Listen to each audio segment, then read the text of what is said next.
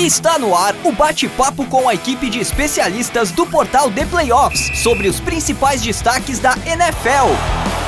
Livecast The Playoffs.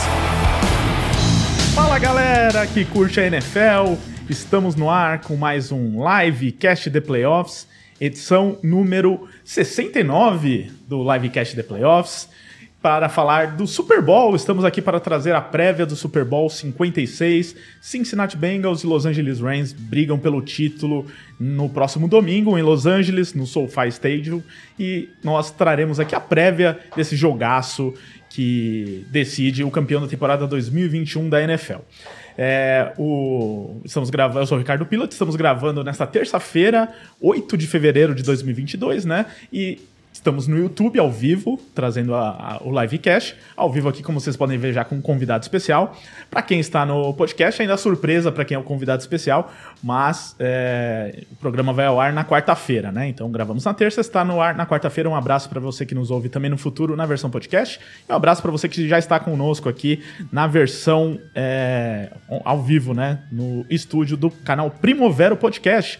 Então a gente fez toda a fase final né, dos playoffs aqui no estúdio do Primovero e vamos concluir com chave de ouro nessa prévia do Super Bowl. E aproveita para se inscrever no canal do Primovero, né? Já são quatro programas seguidos, você ainda não se inscreveu? Se inscreve lá, porque é um canal muito legal de entrevistas, podcasts sensacionais. Então, como eu disse, temos aqui um convidado, eu vou começar por ele. Depois eu falo aqui sobre a nossa bancada, que hoje vai ter aqui um negócio muito louco, um revezamento e tudo mais, e pessoas entrando online durante a transmissão. Vou tentar explicar tudo isso. Mas o mais fácil de apresentar hoje é o convidado. Então quem está aqui conosco é o Eineirado, comentarista dos canais ESPN de NFL. Ele que também foi o vencedor do Desafio de Talentos da ESPN há dois anos já? Isso, isso, 2019. Então, três anos, né? Três anos. É, virou 2020. É que a pandemia é um ano só, né? Tá todo tiver rolando a temporada 2021 da NFL, tivemos ainda na pós-temporada, até o Super Bowl pra mim é 2021 ainda, cara. Então, meu ano novo no dia seguinte. É, então estamos num eterno temporada 2020 e 2022 da pandemia.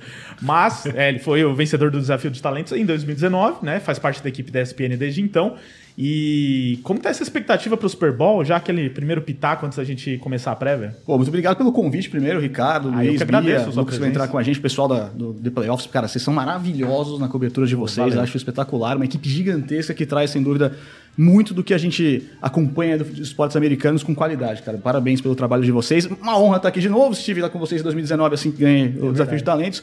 E, cara, a expectativa é grande porque é um Super Bowl das zebras, né? É um Super Bowl dos times que ninguém esperava. Quem pegou lá e fez lá, marcou na cartela de bingo que ia ter é, Rams e Cincinnati Bengals, cara, ou era louco ou era um profeta, né? Porque Não, ninguém fez isso. Ninguém esperava, porque era o pior time da UFC Norte no ano que a UFC Norte. Depois de um ano que a UFC Norte foi tão forte, o time que tem campanha 4-11-1. Você olha pro time e fala, não vai dar para esse time chegar ao Super Bowl ainda, não tem nem ofensiva para isso. Mas o draft foi muito bem feito, apostaram naquilo que eu já é, tinha falado antes do draft que tinha que acontecer, que era buscar a parceria de Amar Chase e, e, Joe Burrow, porque, cara, era uma parceria que deu muito certo em LSU. Eu tenho um carinho especial com, com o Joe Burrow, né, pelo que ele, ele apresentou lá em LSU, porque eu fiz a final do college que ele estava lá, aquela foi minha primeira temporada na ESPN, então foi muito legal da gente ver. E do outro lado, os Rams, um time que se montou completamente diferente, se montou através de trocas, se montou através trocando o seu futuro para ganhar agora e tá no Super Bowl. E tá com um quarterback que teve tantos anos ruins dentro de um time que era ruim, que era complicado para ele jogar, tendo uma primeira chance de jogar o Super Bowl. Então, cara, quem ganhar é merecidíssimo pelo que foi esse ano. Muito bem, guarda aí os comentários, já comentou muita coisa, teremos aí uma hora e meia para você analisar, mas já aquele, aquelas primeiras impressões aqui com o N, falaremos muito de Bengals e Rams. Então vou começar a apresentar o pessoal da bancada e eu já explico o que vai acontecer daqui a pouco. Então primeiro, Mia Mastrocolo, que está aqui com a gente, vestida com a camisa do time do coração dela, que é o Chicago Bears. É isso, Mia? Nunca fui tão humilhada nesse podcast que nem na noite de hoje, tá? Eu quero reclamar formalmente na RH no final. A camisa tá me dando até urticária aqui já. Mas boa noite, boa noite para todos vocês que estão na bancada. Boa noite, Lucas, que vai vir daqui a pouco. Bom dia, boa tarde, boa noite para você que está ouvindo a gente em podcast. Vamos que vamos, que a gente chegou finalmente na semana anterior ao Super Bowl. E depois daqui são meses de escuridão. Exatamente. E cabe umas três mias nessa camisa sua aí. Cabe três meias e meia na O Caio camisa. Santos tá grande, né, cara? Meu Cairo! O, O Caio Caio tá Santos gigantesco essa diferente. É, Cabe duas mias e meia, e mais o Luiz aqui junto que me forneceu a camisa, mas vamos que vamos, que daqui a pouco eu vou arrancar isso aqui. Isso aí, até porque tem camisa de um dos finalistas ali por baixo. Mas Coisinha por baixo. Luiz também com a gente, já apresentado com a camisa do outro finalista. Tudo bom, Luiz? Tudo ótimo, é. Eu trouxe a camisa do Cincinnati Bengals, que foi a primeira camisa de NFL que eu tive. É, eu não tenho nada Visionário. do Rams, então Rafael Fraga não me xingue, porque eu não tenho nada do Rams. Você me prometeu e ainda não me deu nada. É, disse vai dar uma camisa pra cada um se o Reigns for campeão. Eu ia falar isso, eu acho justo cada um É. da bancada Até ganhar uma brusinha do do Rams. Ele já me Rams. falou que vai me dar a camisa do Rams umas três vezes. Ah, isso não- daí é golpista, não tem jeito. Bom, então, Então, vamos falar sobre, sobre esse Super Bowl e bastante coisa para comentar. exatamente. Então, explicando antes de passar aqui pros recados, o Lucas, a Mia já apresentou o Lucas, né? Que tá sempre com a gente aqui. Ele realmente está aqui nos bastidores, só que, como vocês podem ver aqui na disposição das da- do estúdio do Primovero, temos quatro lugares, né? Então, não daria para colocar os cinco de uma vez aqui. Mas, para dar chance que todos que participaram durante a temporada com a gente estejam na bancada durante o programa do Super Bowl, a gente vai fazer um revezamento aqui, dividindo em blocos o programa. Então, serão três blocos. E aí, a gente vai revezando a equipe aqui dos comentaristas. É, eu e o Wayne ficamos desse lado até o final. E além disso, então daqui a pouco o Lucas entra na bancada. E além disso, o, vai entrar online aqui o Rafael Fraga, já citado pelo Luiz, e o Lucas Ferreira. O Fraga, porque ele torce pro Rams, né? Pra quem acompanha os nossos podcasts há mais tempo e tal, sabe que o Fraga é o maior torcedor dos Rams vivo no- nesse mundo. Ninguém em Los Angeles torce Fora de St. Louis ou de Los Angeles. É, em Los Angeles eu tenho certeza que ninguém torce igual o Fraga, porque em Los Angeles o pessoal nem tá muito aí com o Reigns, vamos falar a verdade. Agora em St. Louis talvez tenha alguns lá que sobraram, os que não ficaram putos, né, que o time foi pra Los Angeles. Até por isso eu acho que ele também é o maior, considerando a torcida de St. Louis, porque eu acho que o pessoal não caiu bem com aquela saída do, É. do Reigns da que um cidade, né? cidade. Só porque a né? galera saiu no meio da noite de fininho num busão escondido de, de St. Louis, Então. gente. É, então o Fraga entra daqui a pouco. E o Lucas, esse mora no Brasil mesmo, né? O Fraga mora lá nos Estados Unidos. O Lucas mora no Brasil, mas também não mora em São Paulo. Então a gente vai fazer uma logística para que os dois apareçam online aqui no terceiro bloco, tá? E aí nesse último bloco vai ter também um. Os dois defendendo o time deles, a gente vai fazer um cara a cara para ver quem, quem é o melhor time, aquela coisa para atiçar um pouco a rivalidade, né? A gente vai fazer uma análise mais técnica no começo, tal, depois a parte mais clubista, mas também técnica, porque os dois são é, super conhecedores de futebol americano, tenho certeza que vão deixar o clubismo de lado ou não. É, antes da gente começar aqui o, o debate, então, sobre o- os playoffs, sobre os playoffs, sobre o Super Bowl, é, lembrando que esta edição do Livecast é produzida pela WP1Cast. Um abraço para o nosso Pix, que esteve com a gente também mais uma vez durante toda a temporada de NFL. Ele que. Até o Wayne, quando foi Sim, lá, era salve lá com o Pix, lembra? Salve com o Pix, pô. Fez, fizemos um game lá, foi uma sensacional. É cara. verdade. O Pix era da, da rádio Webputs, agora ele é da WP1Cast, que continua editando os podcasts pra gente aqui. Então, se você, o Wayne, ou algum amigo quiser editar podcast, você fala com o Pix. Manda uma mensagem lá pra ele. Vocês que estão na audiência também, é claro, né? É só mandar mensagem no WhatsApp 54996205634 ou pelo site grupowpcom.com.br, tá? Pix se escreve P-I-K-E-S. A maioria já vem escrevendo Pix É, com X. exatamente, exatamente. Na época que você foi lá, nem Mas tinha pode mandar Pix pra nós também, a gente aceita Pix. É, o Pix aceita Pix também pra quem quiser pagar pelos serviços dele. A época que o, que, que o Pix metia a buzina na nossa cabeça Ah, fazendo o programa era legal. Sim, sim, pô. Não caí nenhuma. Fiquei 30 segundos aqui, a cabeça. Boletim na Rádio Globo era 30 segundos também, então tinha que saber. Exatamente. Certinho o tempo. Então, é o seguinte, é... Agora, outro recado aqui, só confirma, tá no ar aí o programa rolando? Porque eu tô vendo que a internet aqui tá, deu uma bambeada, tá? Vocês me confirmam se estiver tudo certo. Então, beleza. Tudo ao vivo, né? Quem sabe faz ao vivo. É, então, mais recados. Vocês que estão no chat aqui, eu estou de olho no chat, tá? Tô vendo que vários comentários já chegaram aqui. Então, continue mandando mensagem no chat aqui do YouTube. É, vou até dar uma passada aqui enquanto a gente fala.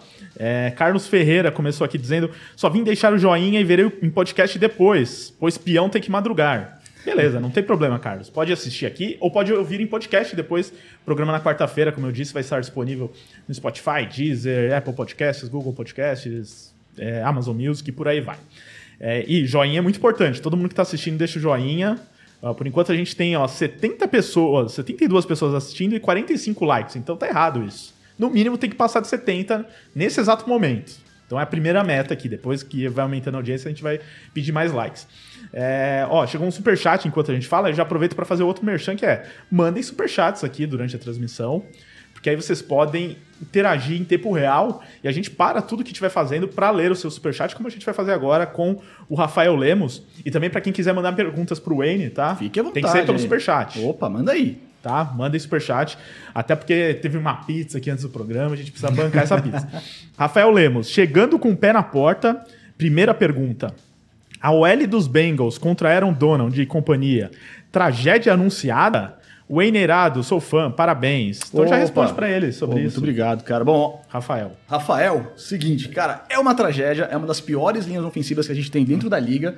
Você analisa posição por posição, o right tackle é o pior em bloquear em toda a liga. E o time tá no Super Bowl. Então o lado direito da linha é uma, é uma porcaria. E o lado esquerdo, o Jonah Williams, ele é o cara que mais cede pressão entre os left tackles da liga.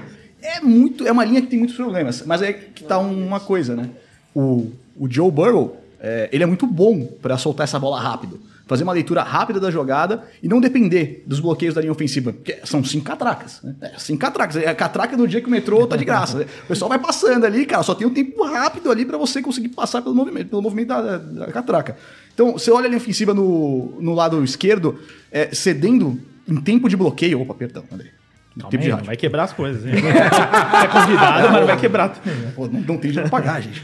O center, o lado esquerdo, são todos abaixo do número 25 de, de proteção, de tempo de proteção pra ele. Então é uma linha ofensiva muito fraca, realmente. É um dos grandes pontos. O Aaron Donald, que é um dos caras que tem mais sexo na temporada, lógico, tá atrás do TJ Watt, né? Vai fazer o quê? É, é, vai ter um dia muito bom e o Joe Burrow vai ter que dançar. Vai ter que dançar dentro do pocket, vai ter que soltar a bola rápido, vai ter que se movimentar. O layout deve ser padrão em algumas jogadas, porque não dá pra imaginar o Joe Burrow parado pocket passer com essa linha ofensiva contra Aaron Donald e com ó, o Spy ali, com toda a proteção do Von Miller junto. É um MVP de Super Bowl que tá dando suporte também à, agressão que possa vir ali pela parte da pressão pelos pass rushers. Não, você imagina o desespero. Você tenta fugir do Aaron Donald, você dá de cara com o Von Miller. Você tenta escapar do Von Miller, você tropeça no Ramsey, bicho. Sai fora, tá ligado? Vou Floyd embora, eu não também, né? quero mais essas coisas, não quero. Não tá no meu contrato ganhar pra, pra apoiar desses três, não. Vai apanhar no Super Bowl, pelo menos. Se for pra apanhar, que seja no Super Bowl, né? Com todo aquele glamour. Ó, teve aqui um, um superchat familiar, viu, Mia? Veio aqui do Bruno Mastrocola. Meu irmão. Falou, tô só assistindo pra ver a Mia. Beijo, Bru. Meu irmão tá lá tá em Vegas. Opa! Inclusive. Fala pra ele é, tomar cuidado que o Camara ainda deve estar por lá. Tá? Pois é, tá preso lá ainda. Eu tava. ele Ô, tava. Foi dar um rolê no estádio, eu tava chorando uma brusinha do estádio pra ele, porque eu sou pedinte mesmo, todo mundo sabe. Então eu já fui dar uma pedidinha. Traz uma brusinha aí do estádio pra mim. Mais uma pra coleção. Falando em brusinha, você já tirou a dos Bears, é isso? Ai, gente, é- tudo tem limite. Eu tenho um limite de tempo que eu consigo ficar vestindo alguma coisa do Bear. Já, já deu bom, já tá, tá ótimo. Muito bem, então quiser, se você quiser participar aqui, a gente lê comentários também que não são superchat, só que assim, vai demorar um pouquinho mais, já vou avisando. Então se você quiser que o comentário seja lido mais rápido, manda um superchat aqui, qualquer valor, a gente para, agradece e lê o comentário. Você vê que o Wayne faz uma análise incrível de qualquer pergunta aqui que você fizer. É, então, antes de passar aqui para análise, deixa eu ver ainda o que faltou de recado. Deixa eu ver aqui. Bom, na verdade, eu só vou dizer que, bom, se inscreva no canal, é muito importante. Eu sei que muita gente nova acaba chegando nos vídeos, procurando por conteúdo de NFL. Então é importante que você se inscreva no canal, ative o sininho também para receber notificações de novos vídeos. Toda semana, além das lives, a gente publica é, vídeos novos e tal, vídeos de outros esportes americanos, né? Vai ter, por exemplo, na quinta, já vou antecipar aqui, que vai ter um vídeo sobre o ranking novo do The Playoffs das maiores torcidas de NBA do Brasil, que o pessoal cobra muito a gente disso. Então vai sair o vídeo que a gente gravou recentemente. É, então, para quem curte NBA, vai ter isso. Em breve a gente faz de NFL também. Então, ativa o sininho para receber as notificações, deixa seu like, como eu já pedi aqui. É, e lembrando, The Playoffs também, o site, né? Para quem não sabe, The Playoffs é um site www.theplayoffs.com.br. Teremos uma super cobertura do Super Bowl, que na verdade já começou hoje, inclusive, com textos feitos, inclusive pelos dois que a gente citou aqui, né? O Lucas e o Fraga, que é, cada um listou lá cinco motivos para acreditar no título do seu respectivo time. Então, nada mais clubista do que pôr alguém que torce para o time para falar do seu time e justificar porque dá para acreditar no título deles. Além disso, né, os podcasts da casa, vídeos, é, notícias dia a dia do que está rolando. E no domingo tem o pós-jogo, né, com tudo que rolou na partida. E aí eu já aproveito para emendar também que falando em pós-jogo, né, como eu disse, a gente também é publicado, publica o livecast como podcast, mas a gente vai ter um programa especial no domingo que vai ser uma live do USA na Rede, né? Que é o nosso podcast oficial da casa, que normalmente é só, é só podcast, mas durante os playoffs está rolando live também. Então aqui no YouTube mesmo vai ter uma live logo depois do jogo com a nossa equipe lá do USA na Rede. É, o André, o Fábio, o Fernando e o Zé, trazendo o que rolou na partida, fazendo já aquela projeção é, pós-temporada. E programa que é publicado também em podcast, por isso, mais uma vez, peço que você siga-nos nos canais de podcast, e acompanhe os podcasts do The Playoffs, também podcasts de outros esportes americanos que a gente publica lá. Então, chega de merchan e vamos para as análises. É, apesar que o N já antecipou um monte de coisa aqui, vamos ver o que sobrou. tem, mais coisa ainda, vamos, vamos, falar aqui. Vamos ver o que sobrou. É, então, a gente já entrou nesse primeiro mérito aí, que é de como vai ser esse embate da OL dos, dos Bengals com a defesa dos Rams. É, já trouxe algumas impressões. E uma coisa que eu até vi no chat alguém perguntando aqui, eu vou ver se eu acho, que era sobre uh, por que, que o jogo é tão importante para os Bengals e tal. Rodrigo Fleury. Que perguntou, né, sobre é. por que é tão importante. Eu acho que vale dar uma contextualizada, e aí você já pode trazer mais algumas impressões do jogo, e depois vocês comentam. Mas que, assim, os Bengals chegaram nesse Super Bowl, como você disse, assim, esse Super Bowl era é, ninguém achava que ele ia acontecer, mas acho que muita gente apostava que o Rams poderia estar no Super Bowl no começo da temporada sim, até, sim. né? Agora, os Bengals estarem é a grande surpresa. Então, é, começa por esse fator que é Cincinnati Bengals ter chegado até aqui é, é uma grande surpresa, mas assim, pelo, pela trajetória deles, é difícil dizer que é uma grande zebra se eles ganharem o jogo. Eu não sei se você concorda com essa afirmação, mas é um jogo que parece ter um equilíbrio, apesar do, dos Rams serem os favoritos nas casas de apostas e tal. Mas existe um, é, um equilíbrio que, até por essa, essa questão dos Bengals estarem lá meio assim no lucro, né? Porque eles não imaginavam estar sim, ali. Sim. É um time que tem total condições de ganhar o jogo. Sim, os, os Bengals, pelo que é, tinham no começo da temporada, pelo que todo mundo olhava, era um time que estava é, com expectativa no máximo de terminar em terceiro lugar dentro da, da sua divisão, né? Dentro da FC Norte. Lembrando que a gente começou o ano lá, tem Pittsburgh Steelers para pós-temporada. Baltimore Ravens não foi para pós-temporada porque o Lamar Jackson perdeu os últimos jogos, o time entrou num, num carrossel de problemas. E os, os, Browns, que foram a grande decepção do ano, na minha opinião, da NFL. Então é uma divisão que era impossível se olhar para os Bengals e falar, vai dar para esse time. Mas é, acima de tudo, um jogo muito importante para os Bengals, porque são duas aparições em Super Bowl e duas derrotas. É muito doído isso para uma torcida. Tem isso também. E os Bengals são. Um... E há muito tempo sem jogar, né? Nem chegar perto. É, nem chegar perto. Não tem Nem ganhava jogo nos anos 80. 32 é. anos, 32 gente. anos você ganha um jogo de playoff. Ninguém. A gente fez aquele dia na bancada que a gente tava com o Kurt. Ninguém aqui não era nem nascido no, no rolê do, do Bengals. Então, assim. é, eu era, mas. É limite, Ricardo, é disfarce, eu tô tentando botar você de novinho com a gente. É eu vi, se eu viesse sem barba, vocês iam achar que eu tinha 15 anos. com a barba ainda parece mais que eu tenho a idade que eu tenho. Mas siga, Wayne. Ah, só pra terminar, né? são seis times apenas dentro da NFL que não tem título nenhum. Nem Super Bowl, nem JFL, nem do tempo da NFL antiga. É, não tem. E os Bengals fazem parte.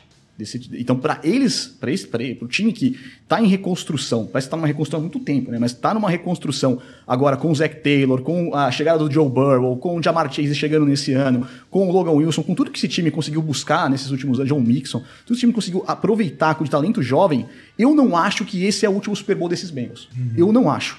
Se não ganhar agora, esse time vai ter uma outra oportunidade ainda, porque é muito talento jovem que tem muita é, condição de jogar por muito tempo na liga em alto nível. Se ninguém se perder aí na cabeça, aí for preso, essas coisas o time tem capacidade. né? Acontece, Las Vegas Raiders. Acontece, exatamente. A, atenção, Las Vegas Raiders é com vocês mesmo que a gente está falando. Mas assim, é, é um time muito jovem. Eu acho que, apesar do tanto de talento, ninguém esperava que fosse tão cedo essa chegada no Super Bowl de um time tão jovem quanto esse. O Rams estava no all-in, a gente esperava que, que fosse batalhar mesmo.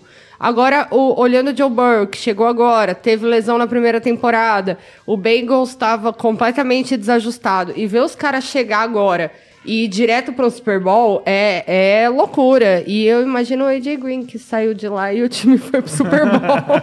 Sempre tem, né? Aqueles que ficam marcados como aquele que saiu antes do time. A culpa era claramente dele. Ele saiu de lá, o time foi pro Super Bowl. É, a culpa não é dele, mas entrou um que joga mais do que ele. Muito melhor que ele, né? Por nada, não. boa carreira né, nos Bengals por um bom tempo, né? É, mas voltando à parte do jogo, né? A gente já falou então disso da, da OL, do, dos Bengals e tal. É, a gente viu durante a, tempo, é, a pós-temporada, principalmente, que o, o Joe Burrow, ele lidou muito bem com essa questão de receber sacks, de pressão e tal. É, você acha que ele, Luiz, e todos podem comentar, você acha que Burrow tá pronto pra pressão não só da OL, mas do jogo em si, na segunda temporada? Dá pra acreditar nele como um cara que consegue conduzir o time ao título, mesmo com pouca experiência? Ah, sim. É, não é todo QB que vai ser sacado nove vezes num jogo e vai vencer esse jogo. Né? Normalmente, quando você. toma Pelo contrário, a uma- gente só conhece ele, inclusive. Mas nos playoffs, né? É, toda, toda essa situação. Então, é, sofrer essa pressão constante e ainda você conseguir é, levar o seu time à vitória é um fato, um feito muito grande do, do, do Joe Burrow. É, a linha ofensiva do, do Bengals até teve uma melhora contra o jogo do, contra o Kansas City Chiefs, foi, foi só um, apenas um sack, né, depois de tomar nove contra o Tennessee Titans, mas passa pelo Burrow também é, como se livrar dessa pressão. Eu acho que é, esse confronto exatamente contra os Rams, é, os, dois, os dois times, os, os seus, ponto for, seus pontos fortes se encaixam bem contra os pontos fracos do, do- do time adversário. O ponto fraco da defesa do Rams é defender o passe para o running back, ou o passe curto. Porque o Rams não, não tacleia bem. Eles têm problemas com, com, com é, tackles perdidos e aí o, ganho de jardas após a recepção. O Joe Burrow tem peças para fazer esse passe, por exemplo, para os running backs. A gente viu contra o Kansas City Chiefs o, o, o- TD do Samaje Perrine, Perrine, é. que foi extremamente importante, que trouxe o time, o time de volta para o jogo. É, veio exatamente um passe do running back, algo que o Rams tem uma dificuldade. Porém, a gente sabe também que a, a pressão do, do Rams vai chegar. E é o caminho do Rams é exatamente esse, porque o ataque do Rams, por mais que seja bom, ele não vai ter caminhos fáceis contra a defesa do, do, do Bengals, que a gente, hum, muitas pessoas não achavam que a defesa era é, top 5, top 10 da, da liga, mas está fazendo uma boa pós-temporada. né? A não ser alguns outros jogadores, o Eli Apple é um, é um, um cara que... Aí o Eli Apple é ruim. Ele alterna bons momentos, né? Ele tem mom- lapsos assim, deu aquele Mas os dele e valeu a são. Mas É. então, os lapsos dele são muito raros, bicho. O cara, ele é ruim, não, não tem boca, Mas mas. vai ter... eh, Mas tem o Hendrickson do outro Tem o lado, que é Hendrickson e o um Rubar faz uma, matador. faz, fazem uma Saudades. dupla excelente de, de pass rush. Tem o Logan Wilson que vai defender bem é, contra o jogo corrido do Rams. É, então são dois times que se encaixam muito bem e aí tem tudo para ser um confronto é, muito pegado e muito disputado. Né? Eu, eu acho que é um jogo que pode, pode ir para qualquer um dos lados. Né? Por isso que eu concordo com o que você disse que é, não seria nenhuma surpresa o Bengals ganhar esse Super Bowl. O favoritismo é do Rams, até porque o elenco do Rams é o elenco que, se você olhar no papel e falar, esse time tem que ganhar. Porque eles foram montados para isso. Eles foram montados para ganhar. Se não ganhar agora, vai ser difícil ganhar no futuro sem escolha de draft. Esse time vai começar a sofrer futuramente. É. A sorte do Rams- Sem né? escolha de draft, do sem Rams é cap salarial, como é que vai renovar A todo sorte do mundo? Rams é que a, a NFC tende a, a ficar um pouco mais fácil. Né? Eu, eu, se eu parar para analisar hoje e a, a próxima temporada, sem saber o que vai acontecer, obviamente, com o Aaron Ro- Rodgers ainda, mas olhando hoje, o Rams é meu favorito da NFC no ano que vem. Porque não tem mais o Tom Brady, não, o, o, o Dallas Cowboys parece que nunca vai chegar lá. E qual é o outro grande qu- quarterback da, da, da, da NFC? Principalmente se o Aaron Rodgers. hum, É incrível a tua não- necessidade Não, de falar do não. Aaron Rodgers, né? Mas eu, eu só tô falando a verdade. Se, se o. Aaron Rodgers para, não tô nem dizendo que ele troca de time, mas se ele para, ele saia da NFC, por- no geral, o Stafford hoje é o melhor quarterback da, da, da NFC. Vocês não acham? Ah, Kyler não, Murray. Eu sou muito defensora do, NFC, do, Kyler Murray, do eu acho que é melhor Stafford. Murray, teu Prescott. O Russell Wilson vai, pode sair. É, mas- sem saber também Russell o que Wilson. vai acontecer com o Russell Wilson. Aí, ó, quem mas- vai pra, Don, Mas pra assim, Denver mesmo é se o Russell Wilson, não é o Aaron sair de Rodgers. Seattle, eu não acredito muito nesse, nesse, nesse elenco do Seattle Seahawks. Mas tá correta a análise, porque é, foi difícil. Eu- Olhando o Pro Bowl, o elenco do Pro Bowl, olha lá, Russell Wilson tá no Pro Bowl. Não foi o melhor, foi um dos piores anos da carreira do Sim. Russell Wilson. E ele tá no Pro Bowl. Aí você fala, tá bom, mas quem poderia estar no lugar dele? Aí você vai passar por Daniel Jones, vai passar Não. uns caras que são muito ruins. Não, e ele já foi substituto, né? Ele já como foi substituto, assim como o Cousins já era substituto também. Então, Então não foi havia- indo quem tinha, eles foram colocando. de- Não tinha Ah, ninguém. gente, Menos o Daniel Jones. A piada é tão pronta. Era uma dupla tão boa pro Pro Bowl que era é, Tom Brady e Aaron Rodgers. Um tá machucado, o outro se aposentou. Aí você Nenhum tem- dos dois É. Então realmente jogar muito Pro Bowl faz muito também. sentido isso, porque não há outros bons quarterbacks dentro dessa, dessa conferência. É, só um, um detalhe, na verdade eu vou falar um superchat antes, eu já faço esse detalhe, que o superchat é do Viajante Esportivo que mandou aqui, só que ele, ele não quis mandar pergunta, ele só falou, só para dar uma moral, o trampo de vocês é bom demais. Então obrigado, Viajante Obrigado. Esportivo, mandem mais superchats, eu tô vendo aqui, ó, já são 130 pessoas online ao mesmo tempo aqui, e agora a gente bateu aquela meta dos 70, estamos em 94 likes. Então, mas como estão 130 pessoas assistindo, temos que chegar a 130 likes Três agora. dígitos aí, galera. Pô, É, então todo lá. mundo que tá vendo e não deu like ainda, por favor, deixa o joinha. Não, não é por enfeite, não. O YouTube gosta, ele reconhece quando um vídeo tem mais likes, que é um conteúdo interessante, relevante, e entrega para mais gente. Então, assim você ajuda nosso trabalho. Então, é, o que eu ia falar é que nesse ponto da, do ano que vem os Rams ainda serem favoritos, o Stafford ainda ser o melhor quarterback, mas existe uma pressão muito maior para os Rams nesse jogo. Sem sombra de dúvida. Porque assim, eles investiram muito para estarem ali e ganhar, e a gente não sabe exatamente se ano que vem vai ser tudo desse jeito, E tem até uma- pelo valor E do, tem um número maior de jogadores que já estão na parte final da sua Sim, carreira. O exatamente. Wendell Wilsworth provavelmente é o último jogo da carreira dele. Né? Ele já está estendendo a carreira dele desde aquele outro Super Bowl, porque muito provavelmente se eles tive- tivessem ganho do, do Patriots, ele já teria parado. Então, é, são joga- alguns jogadores, por exemplo, o, é, o próprio Stafford tá é o 13 terceiro ano dele na liga. Von Miller é um É, veterano O Von Miller é veterano. é, o, o Aaron Donald também já não é mais os- uma criança, né? Não é um, um, um, um jovem jogador que nem os jogadores do Cincinnati Bengals. Oito Então, anos na liga, né? Já É. Para um defensive end, vai começando a perder potência e vai ser do nada, assim. Vai ser É. um- uma queda rápida. Exato. Então, o Bengals tem, tem time, tem- o o elenco do Bengals tem um time, um time jovem que tem tudo para melhorar ainda mais do que eles já são. Muitos jogadores ainda estão na, naquela curva para cima, né? O Joe Burrow tá só melhorando, ele tá só no segundo ano, ele tem tudo para ficar ainda melhor. O Jamar Chase tá no seu primeiro ano. O Logan Wilson tá no- com, com contrato de A OL de- de toda tá novato. se desenvolvendo É, ainda. A, OL a OL toda tá, tá, tá, tá se É desenvolvendo. um projeto né? para talvez daqui dois, três anos e que de repente que deu certo, logo É, de cara. Então, Expressinho. É, então, que daqui a pouco, daqui a dois, três anos pode estar. Então, por isso a- que até você falou, não sei quem que falou aqui, mas que podem brigar de novo por Super é, Bowl em algum o, tempo. Wayne, o Wayne falou. Porque é, não era para ser agora. Então, se for agora, melhor ainda. mas sim. vai continuar com. A pressão, a pressão é sem, sem dúvida é maior no, no, Los, Los Angeles Rams. É, o, o time tem algumas peças que talvez não ajudem o time no futuro. Apesar desse, dessa projeção da NFC ser mais fraca do que a NFC para o futuro, né? Na NFC a gente vai ter Burrow, Mahomes, Herbert, é, Lamar Jackson, é, quem sabe o, o Trevor Lawrence se ele melhorar, o Josh, Josh Allen. Allen. Então, muita briga. Os próximos 10 Jones anos subindo, né, crescendo. os próximos 10, 15 anos da, da FC vai ser muito difícil é, um time dominar esse, essa FC. Não é o que o Cincinnati, o que o Kansas City Chiefs fez nos últimos anos, não é algo que vai ser fácil replicar na, na FC, porque playoffs da NFC, da NFC nos próximos anos vai ser repleto de jogador de quarterback bom. né? A gente não vai ver um Blake Bortles chegando na final da UFC de novo. No- no Gente, isso aí foi delírio coletivo. Você foi a defesa carregando o time, né? Não, aquele ano foi um ano com o. A defesa Bortles. e o Fournette. É, Aquele ano foi um ano com as finais de conferência com o Bortles, o, Keenan- o Case Keenum Esquino. e o Nick Foles como quarterbacks e o Tom Brady. Nick Foley sendo campeão, É. deixando aquele adendo.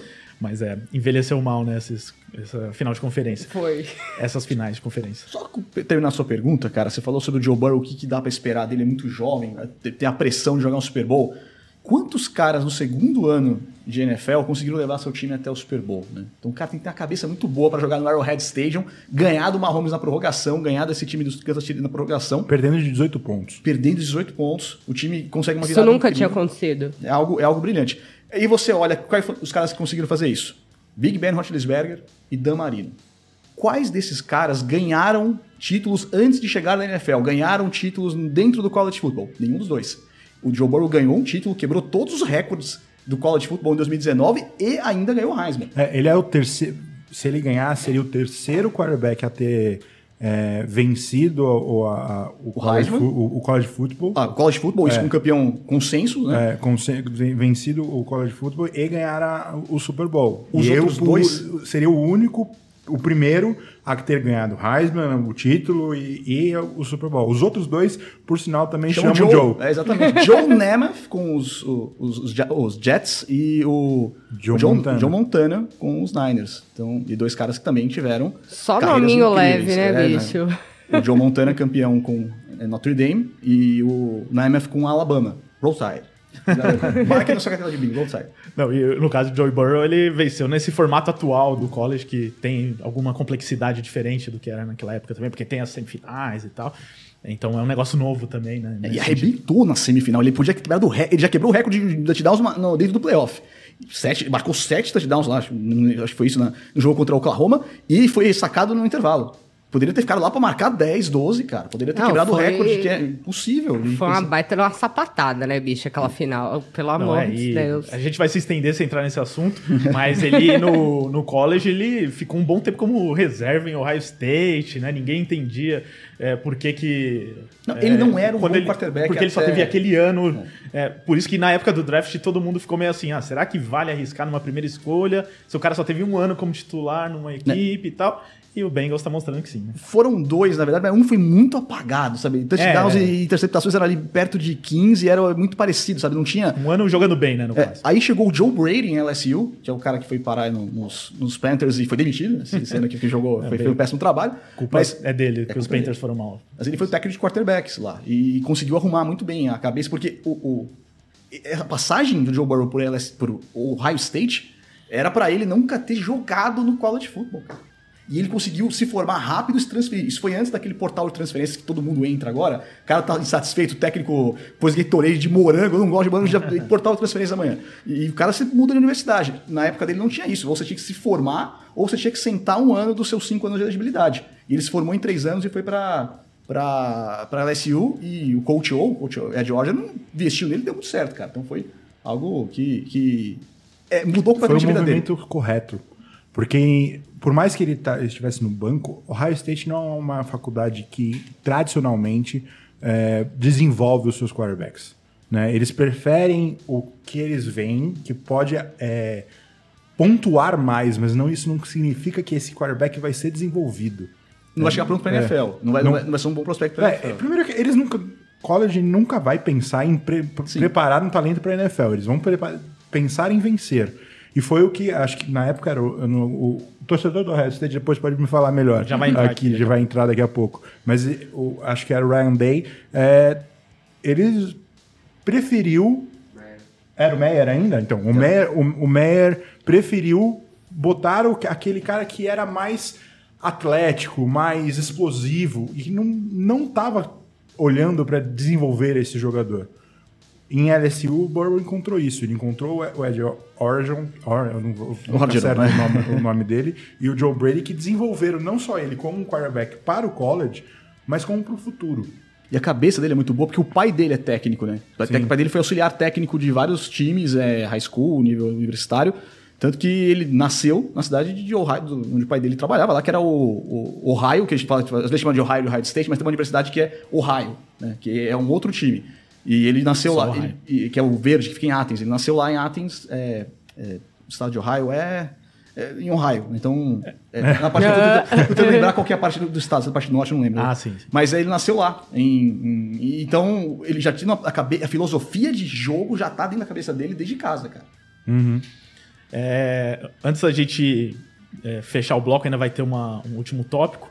É, mas eu tinha que falar também das enquetes, eu esqueci de falar no começo do programa. São duas enquetes rolando ao mesmo tempo. É, então, para você que está assistindo no YouTube, né, participe. É, na aba comunidade do YouTube, vocês vão procurar lá, tem a, uma enquete sobre para que time você está torcendo no Super Bowl. E aqui na enquete do, do chat do YouTube é uma enquete sobre para quem você acha que vai ganhar. Eu acho interessante isso porque tem uma diferença, né, entre torcida Sim. e quem vai vencer. Então, na parte da para quem você está torcendo, que é na aba de comunidade aqui do canal do The Playoffs no YouTube, The Playoffs TV, para você que está ouvindo podcast, vai lá, The Playoffs TV, é, tá vencendo Bengals como para quem as pessoas vão torcer. Tá 60 a 40 torcida para os Bengals. Agora, no chat do YouTube, agora mudou, mas foi só falar, mas estava até agora 50-50. Tava até agora 50-50 para quem vai vencer o Super Bowl. Só que o Bengals passou agora, tá 54 a 46. Então vou até aproveitar que o, o Rafael Fraga, eu sei que ele já tá aqui nos bastidores, daqui a pouco ele vai entrar. Ó, Fraga, já começa a votar aí no, nos range, chama seus amigos pra ver Mutirão, se passa. mutirão. É, mutirão. Abre aba anônima. É. É. Vai votando aí, abre navegador diferente. Então, tá rolando essas enquetes. Vocês que estão assistindo ao- no ao vivo, vote nas duas, tá? É, último tópico antes de virar o bloco é sobre os técnicos. Aqui, uma, uma questão interessante que eu queria levantar para vocês, que é o fato do. é, são dois técnicos jovens que tem ligação entre eles, porque o Zach Taylor é da árvore do, do McVay, que vai se formando, né? Uma árvore nova também, mas alguns nomes dele já estão aí partindo pro mercado. O Zach Taylor trabalhou com os Reigns. É, eu, o que eu tinha separado é que o McVay tem uma experiência anterior de Super Bowl contra os Patriots, né, há três anos, que é, ele falou muito sobre aquilo depois do jogo, né, quanto ele se preparou e o quanto ele acha que se preparou demais para o jogo, né, e acabou despirocando e o Bill Belichick deu um nó nele, né, foi querer mexer com malandro, velho. Comprou um apartamento dentro da cabeça dele. Exatamente. É, mas talvez ele tenha aprendido algumas lições com isso. E o Zac Taylor, ele tava naquele elenco do- dos Rams, na comissão técnica dos Rams, então ele também viveu isso. Ou seja, a mesma questão da experiência que pode ter pesado e melhor e ajudado o McVay para esse jogo, o Zac Taylor não era o head coach, mas estava ali, né? Então vocês veem alguma vantagem para um deles por conta disso, do Zac Taylor por conhecer o McVay tão de perto também? É, como vocês veem isso do que mudou de 2018 para cá também? Cara, olha, eu pode ir, minha. Vamos começar pelo quarterback, que agora tem um quarterback decente, antes tinha um Além de- projeto de, experiência, né? quarterback. Além da experiência, você não tinha um líder de ataque. O Stafford puxou essa, essa responsabilidade pra ele. Gente, vamos combinar, o Jared Goff tá num time perfeito pra ele. O Lions não é nada, o Jared Goff também não é quarterback, então tá ali. Então, tipo, além da experiência de, de tudo que o McVay vem mostrando depois disso, você tem um time completamente muito mais montado do que você tinha ali. Você não tem mais um time onde depende de Todd Gurley jogar o time nas costas e correr pra endzone. Você tem uma estrutura agora. Cara, é- a gente é uma é legal porque ele era técnico de quarterback com o Exatamente, ainda Jared. Goff, cara. E ele chegou ao Super Bowl, ele fez mexeu a cabeça do Jared Goff pra ele levar um time até um Super Bowl. E o Goff não era tão criticado quanto foi agora naquela época. Ele, é- ele não era considerado bom, mas também ninguém falava, nossa, Jared Goff é o cara que entrega o jogo o tempo todo. Não, não é Não era o, o Ele Rex não era o Jimmy... indo pro Super Bowl. Não, ele não era o Jimmy Garoppolo. Foi até aquela temporada que teve aquele Rams e Chiefs, né? Que todo mundo ficou, olha, a nova geração de quarterbacks, Goff e Mahomes e tal. Então era meio comparado ali, né? Um ao outro. Até porque o Goff foi primeira escolha geral de um draft que era mais fraco de quarterbacks, né? Jogou na região de Los Angeles, então fazia sentido é, isso daí. Mas é, é, é, ele foi técnico de wide receivers primeiro em 2017, depois técnico de quarterback em 2018. E ele pegou três, por três anos, ele teve que arrumar esse time de Cincinnati, que era uma grande bagunça, era um time muito complicado de se arrumar. Muita uma gente pediu a cabeça dele. Exatamente. Nessa e outros general managers teriam mandado ele embora. Outros donos de time teriam forçado a demissão nesse caso. E não foi nesse, acreditaram no trabalho dele. E deu muito certo, tá aí. Né? Uma comissão técnica jovem, ele jovem, um técnico jovem, os dois técnicos jovens, soma a idade dos dois técnicos. A gente tem a, a- o Super Bowl mais jovem da história. E dois caras que, sem dúvida, têm capacidade mental de dar um, um checkmate um no outro, porque os dois foram membros da mesma comissão técnica, conhecem muito bem um, dos, um ao outro. Estilos de ataque parecidíssimos. Muito né? parecido. Se você olha, estilos de defesa de- parecidos, defesas que protegem meu jogo terrestre não são tão boas na secundária, na proteção do jogo aéreo. Tem apenas uma peça de talento, o resto é mais ou menos. Então, é, é muito parecido o jeito que os técnicos trabalham. Até o Mesh LaFleur também tem um pouco disso também. O Mesh LaFleur também foi parte dessa comissão técnica. Todo mundo tem que fazer parte da mesma, mesma escola. Então, acho que qualquer um dos dois pode dar um checkmate no outro. Só tem que saber jogar bem o xadrez no campo ali, que na hora do Super Bowl tem que fazer ajuste durante o jogo, cara. Cada time vai entrar pensando numa coisa, mas você vai ter que mudar o seu formato de jogo durante a partida, senão você não vai ganhar. Senão o seu adversário vai estudar e vai te anular em algum momento. Ouviu, Shanahan? Algo a acrescentar sobre isso? Luiz? Não, não, eu concordo. É, é, são duas mentes que são é, sensacionais na liga hoje, né? É, é são a nova geração de, de head coaches. É, o McVay, se ganhar, vai ser o, head coach mais novo a ganhar o, o, o Super Bowl. É, que estão mudando o estilo, o estilo de jogo. Como o Fraga fala muito isso, é, uma liga que é aquela liga copycat, né? Todo mundo copia o outro. E muita gente vai copiar os dois a partir de agora. Ainda mais com os dois chegando no Super Bowl.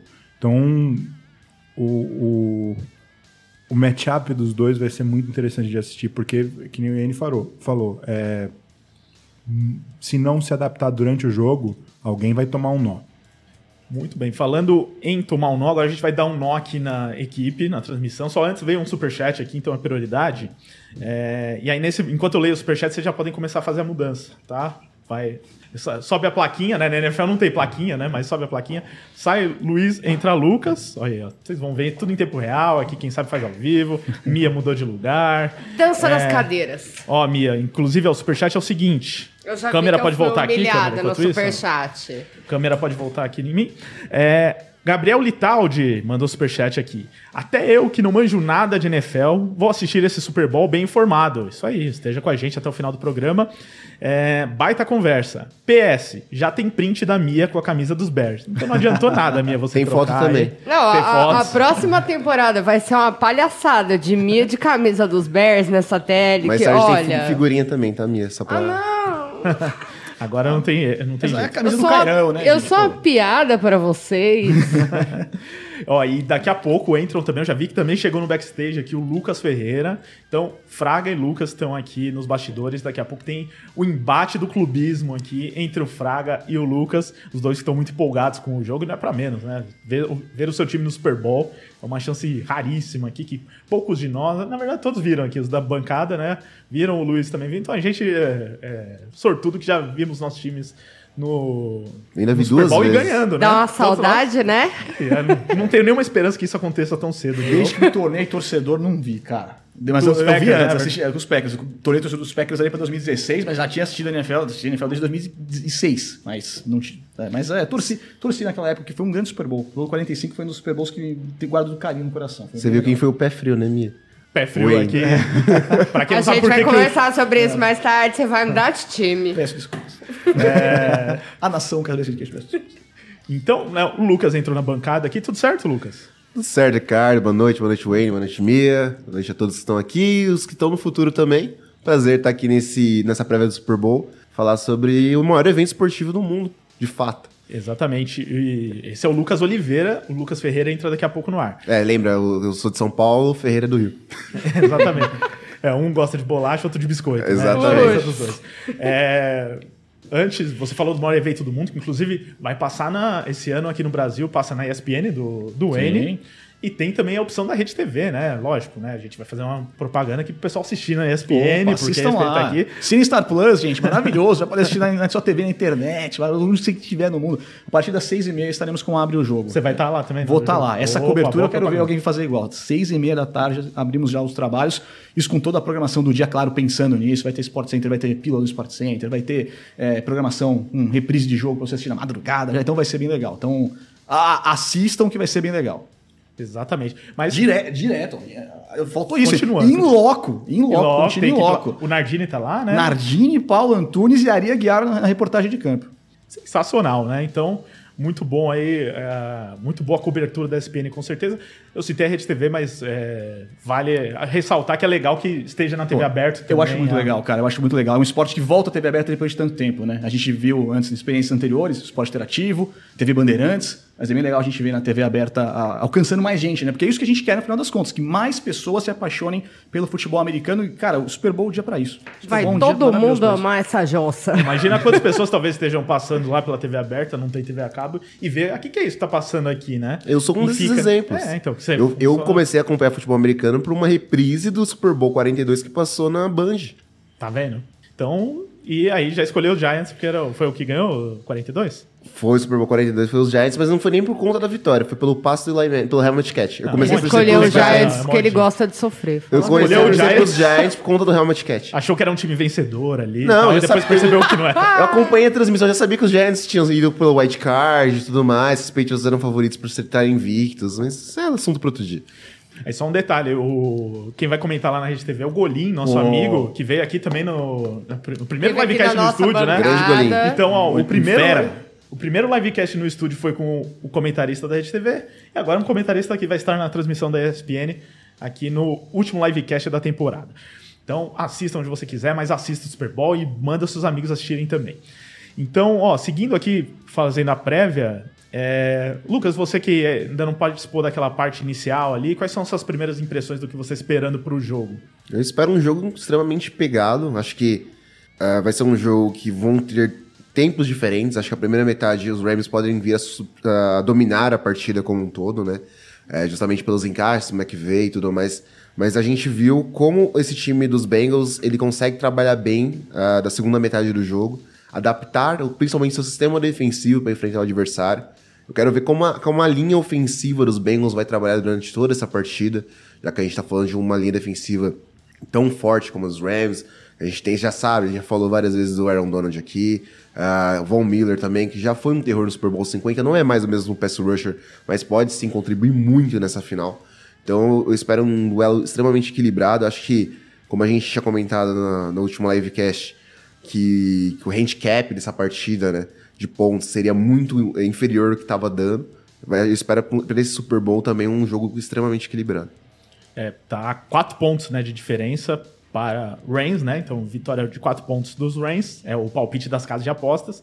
É, o- até o André Amaral mandou aqui os, os números. Obrigado, André, ele que apresentou o último programa. É, e ele mandou também o over and under, né? Que é quantos é, pontos devem ter no jogo. A expectativa é de 49,5, né? Então, Eu tô de- chutando mais. Você acha que vai, você apostaria mais. acima de 49,5? Apostaria um pouco mais. Apostaria acima de 55. vai. Eu acho que vai ser um, um Super Bowl com muita pontuação. Acho diferente do Super Bowl que a gente viu, é, do último Super Bowl do McVay que a gente tava falando. Foi que 13 foi- a 3, né? É, foi um- uma coisa horrível de se ver em questão de pontos. Acho ruim, que né, esse também. Super Bowl promete de verdade um, um tiroteio. Acho que quem não conhece a NFL ainda vai conhecer muito por conta desse Super Bowl. E depois que o Lucas falou isso, o Super Bowl vai ser 3 a 0 Eu tenho 3 a mania, 2 um safety. eu tenho mania de zicar 3 a 0, placares, isso é talvez. Tipo isso. Mas deu certo no- nas semifinais de, na- nas, nas finais de Funcionou, só conferência. jogão, só É. jogão. Então, é, uma coisa que eu queria abordar aqui é os caminhos das equipes durante a temporada, para vocês falarem o que vocês acham que chega, quem vocês acham que chega é, com mais casca pelo que viveu durante a temporada, né? Então, de um lado, a gente vê um, o Cincinnati Bengals que durante a temporada teve campanha 10-7, a campanha hum, é, boa, mas assim, nada espetacular. Mas a gente tem que levar em conta que ele estava numa divisão muito difícil, né? E que não, como acho que você que disse, né, Wayne, que era considerado o pior time da divisão no Sim. começo da temporada, nem porque era um time ruim, mas porque estava numa divisão com Steelers, Ravens e Browns, que eram times com que todo mundo apostava que um dos três, que dois dos três talvez estivessem nos playoffs. Os três talvez eram times de pós-temporada no ano É. anterior, né, cara? Era difícil Exatamente. imaginar, né? Então, é, teve isso, né, de conseguir dentro da divisão conquistar vitórias e tal. Então, 10-7, eu acho que o que mais importa não é nem a campanha aqui dos Bengals, mas sim o feito de ter vencido a divisão. E depois nos playoffs, né, teve Raiders na primeira rodada, que assim, é, se pegar todos os adversários aqui de Rams e Bengals nos, nos playoffs, claramente é o time mais fraco aqui. Desculpa, Fábio, é verdade, tá? Fábio nosso torcedor do Raiders. Mas assim, tinha uma pressão tão grande ali pros Bengals que não venciam um jogo de playoff há mais de 30 anos que uh, o jogo foi muito difícil, né, pro, pros Bengals, quase que eles perderam lá no final. Os Raiders tiveram a chance de pelo menos empatar, né? Então foi um jogo difícil e que acho que criou essa casca também que eu tava falando, né? Depois Titans era o time que muita gente achava que com o Derrick Henry talvez chegasse no Super Bowl e tal. E os Chiefs, então, time que vinha de, é, de três finais seguidas de conferência, né? E, e sair perdendo de 21 a 3 foi 21 a 3, né, que a gente falou, e conseguir virar, né? Então, assim, os Bengals mostraram essa casca aí durante a temporada, durante a temporada e durante os playoffs. E os Rams, campanha 12-5, então uma campanha melhor, mas que foi uma campanha de altos e baixos, se a gente lembrar, né? Que em certo momento o Matt Stafford começou a ser questionado se ele era tudo isso mesmo, lançando muitas interceptações. É, os reforços que chegaram, que agora a gente está falando aqui, ah, chegaram os reforços e tal, questionados também Von Miller não estava jogando bem, Odell Beckham ah, mas o Odell impacto. Foi a questão mais do primeiro jogo, a partir do segundo Depois ele que, começou né, a pontuar. Mas aqui todo mundo esperava que assim que eles chegassem, nossa, um time que já era bom ia ser o melhor da NFL disparado. E demorou um pouco para engrenar, teve algumas derrotas, como pro, as duas para os Niners durante a temporada regular, né? Aí chegou nos playoffs, eles se redimiram. É, enfim, mas ganhou a divisão, depois venceu o Cardinals e, e, Niners, que dois rivais de divisão também durante os playoffs. E se a gente considerar que a divisão deles é talvez a mais forte, ou, ou pelo menos a segunda mais forte da NFL, né? Então são, é, são dois adversários que, além de serem rivais de divisão, tem esse, essa questão de serem times muito fortes. E o atual campeão, Tampa Bay Buccaneers. Então, tudo exposto do meu monólogo, o que, que vocês acham aqui de, dessa campanha toda? Credencia mais um ou outro, ou deixou algum time mais pronto para o Super Bowl? Vamos tá todo mundo olhando pra mim porque. a Mia tava com um cara que queria falar, é, né? mas ela vai falar daqui a pouco. Cara, quando eu bato o olho dos dois times, eu acho que para mim a situação mais complicada foi a dos Bengals, jogar fora de casa o tempo todo, ter que enfrentar. Ainda a gente fala que ah, o jogo contra os Chiefs na final de conferência, mas enfrentar os Chiefs na semana 16 ou semana 17 penúltimo jogo da temporada, passaram pelos Chiefs e ganharam dos Chiefs num jogo complicadíssimo, que o Joe Burrow também apanhou, tanto quanto apanhou na pós-temporada. Chegaram a arrancar o nameplate dele durante o jogo, arrancaram o nome da camisa, rasgaram a camisa dele de tanto que ele tomou porrada nesse jogo, e o time não se apequenou. E a gente observa isso nos Bengals. Os Bengals não se apequenam. Um time que vai para o intervalo perdendo, mas volta e resolve as coisas. E aquele tackle do Eli Apple na última jogada do final do segundo quarto mostra como esse time não desiste do jogo, porque outros times teriam ali, ah, touchdown, acabou. Mano, gente vai pro intervalo completamente isolado. Não, o cara fez a, o cara que tava jogando mal fez uma jogada importantíssima que no final das contas foi fundamental. O fato dos Chiefs não terem pontuado naquela campanha, saírem, entregarem pontos ali na linha, na linha de gol, acabou com, com o time precisando ir pra prorrogação e na prorrogação não conseguindo ganhar na primeira posse de bola. E falando ainda sobre esse Eli Apple, a gente. O Eli Apple hoje, dos Bengals, lembra muito, muito de Ohio State que os Giants draftaram.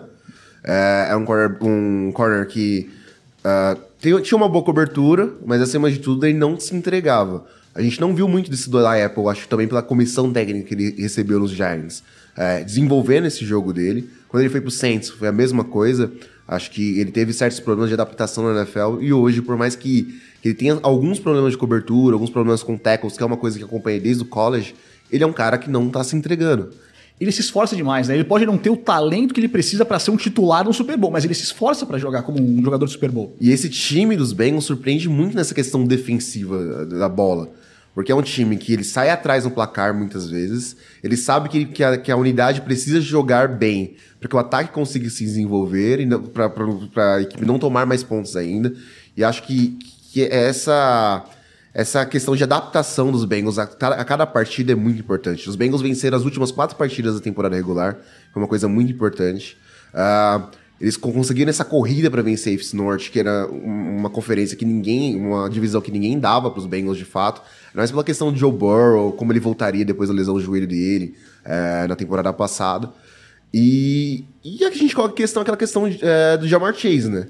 A gente bota como é importante ter um jogador que, que o seu quarterback conheça, que ele confie, que ele tenha uma afinidade completa e diferente. Acho que da, das equipes que estavam na, nas finais de conferência, o, o jogo aéreo dos Bengals, para mim, era o mais completo, é o que tinha é, mais opções em todas as vertentes da bola, tanto na posição X como na posição Z, como no slot. Uh, acho que os Rams comparam muito nessa questão. Então, eu acho que a resiliência desses Bengals é muito importante. Acho que o que eles enfrentaram, principalmente em Tennessee, que eles enfrentaram em Kansas City, mostra que esse time ele vem sim preparado para vencer esse Super Bowl. E se não for nesse, vai ser em um Super Bowl próximo. Acho que esse time tem muita capacidade de vencer Super Bowls. Uh, e essa IFC vai ser muito competitiva nos próximos anos. Acho que vai também aí do, do, de como o próprio Joe Burrow, mesmo sendo um cara muito novo, que acabou de chegar na NFL, a maneira como ele se porta, como ele puxa a responsabilidade para ele. Ele é realmente um líder que faltava ali no Bengals. Além do que o investimento que o time fez na defesa deu muito mais certo do que a gente esperava, né? Foi uma defesa que cresceu muito. Ano passado era um setor extremamente problemático e que a gente viu dar resultados muito bons esse ano.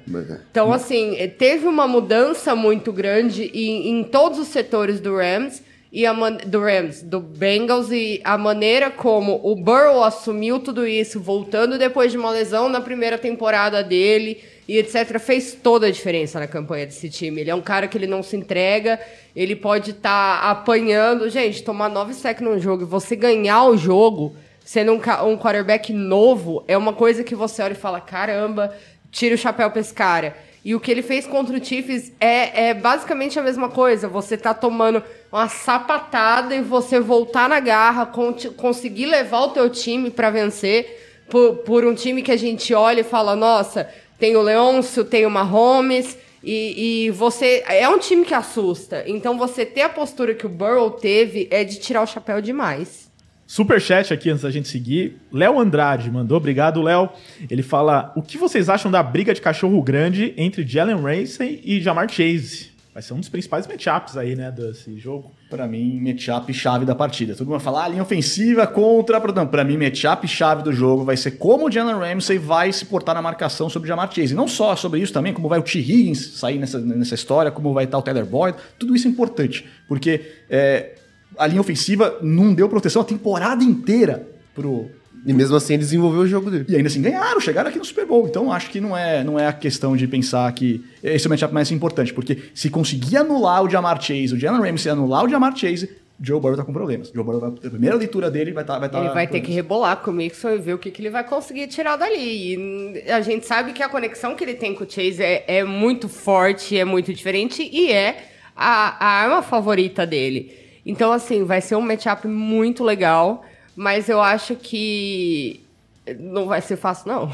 Não, porque o Ramsey já declarou: eu quero marcar o Chase, eu quero. Não, e Ah, é- é- então, é- mas esse é o aí- momento que o melhor cornerback do time tem que marcar o melhor receiver do, do É, não, e ele, assim, ele chamou a responsa de que vai anular o Chase, né? Informação, o Ja- o Jalen Ramsey tá com problemas, ainda tá machucado, tá treinando com limitações, não treinou alguns dias, então é, ele vai pro jogo. Cara, Super Bowl, o cara vai pro jogo, os caras vão dar um jeito lá, o senhor Miyagi vem na Vai tenda lá, infiltrar dá um até jeito, a é, alma dele. O cara vai pro jogo, mas se ele vai estar 100% pra marcar a- o vigor do Jamar Chase, né? Lembrando que é um cara que acabou de sair do college football, tá com um hype gigantesco.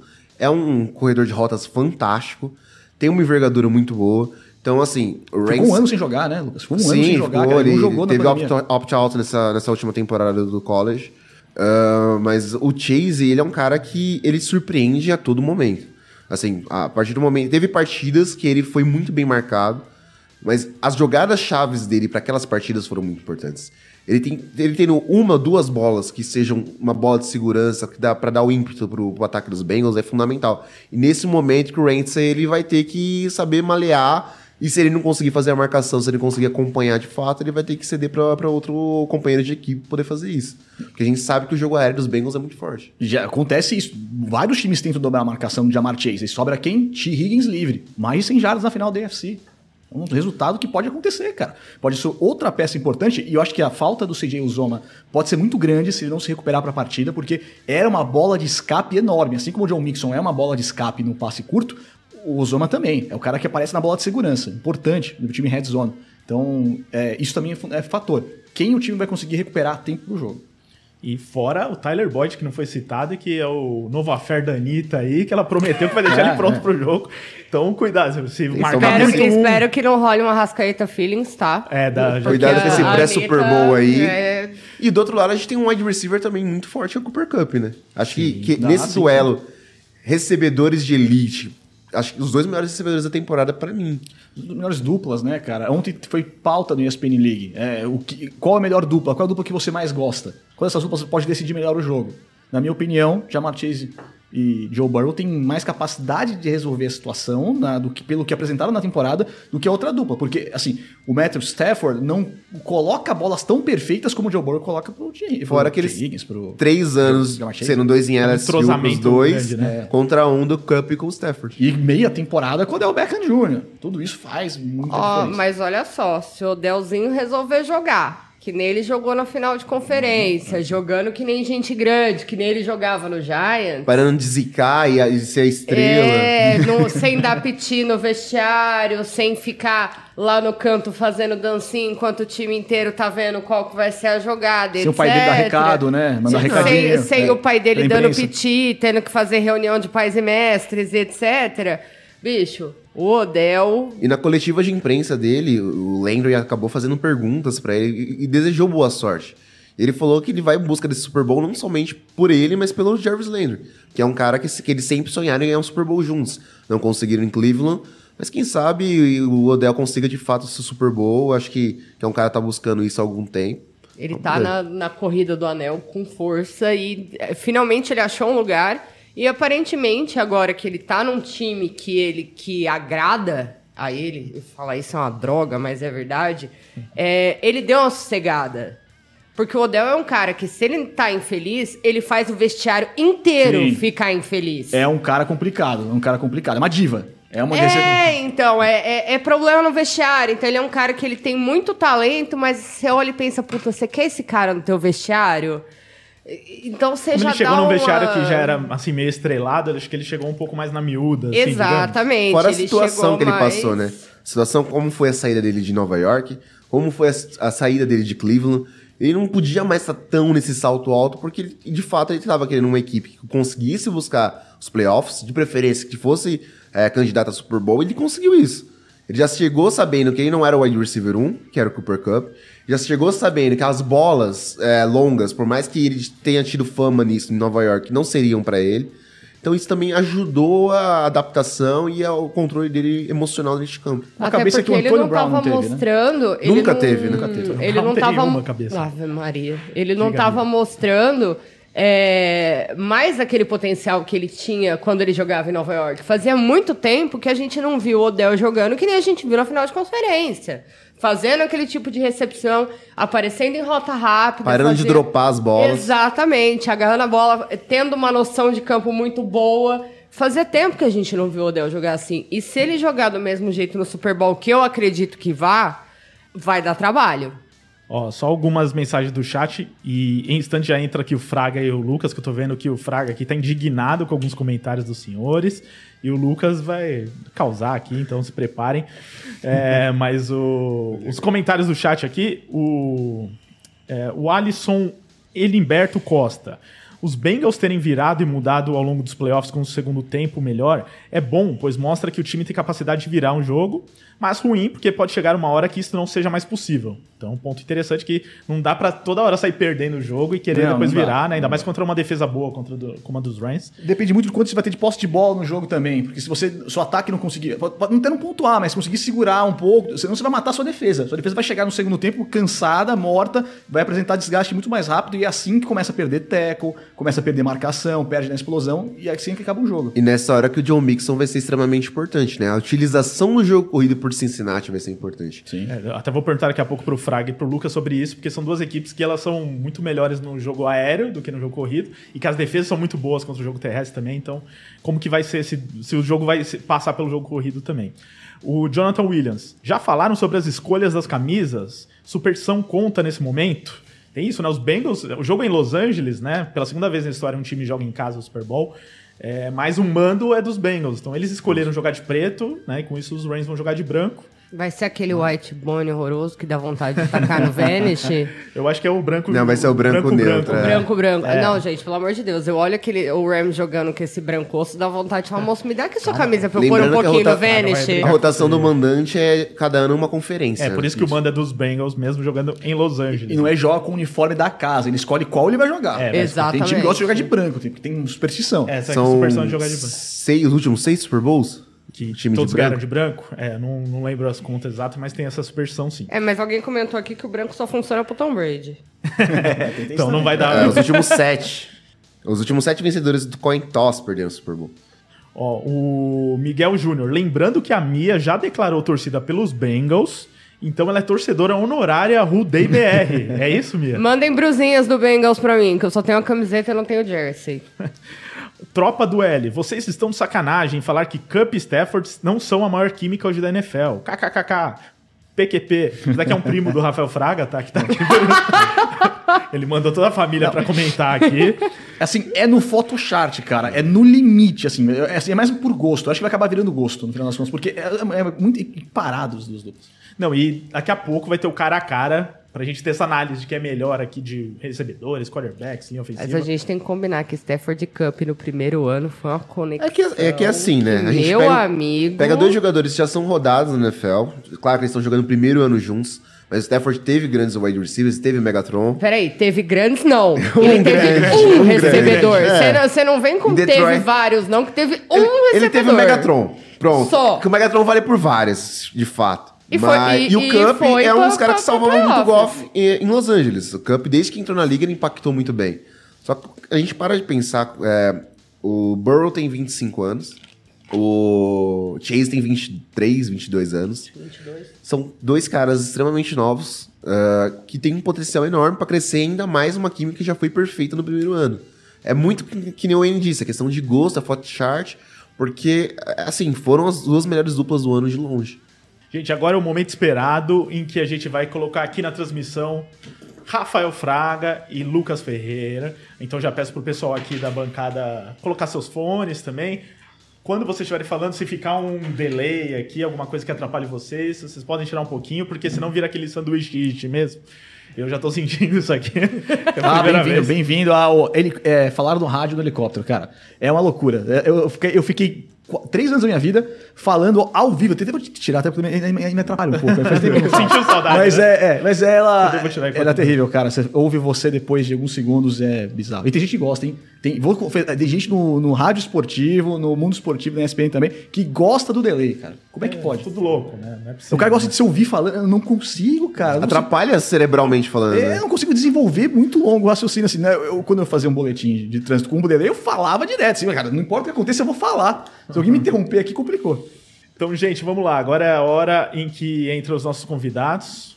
O pessoal da nossa equipe, na verdade, né? Rafael Fraga e o Lucas Ferreira, cada um defendendo seu time. Eu vou começar aqui pelo Fraga, que eu sei que ele é o que. che- Primeiro, porque ele chegou primeiro aqui no backstage. Segundo, porque ele tá mais bravo do que o Lucas.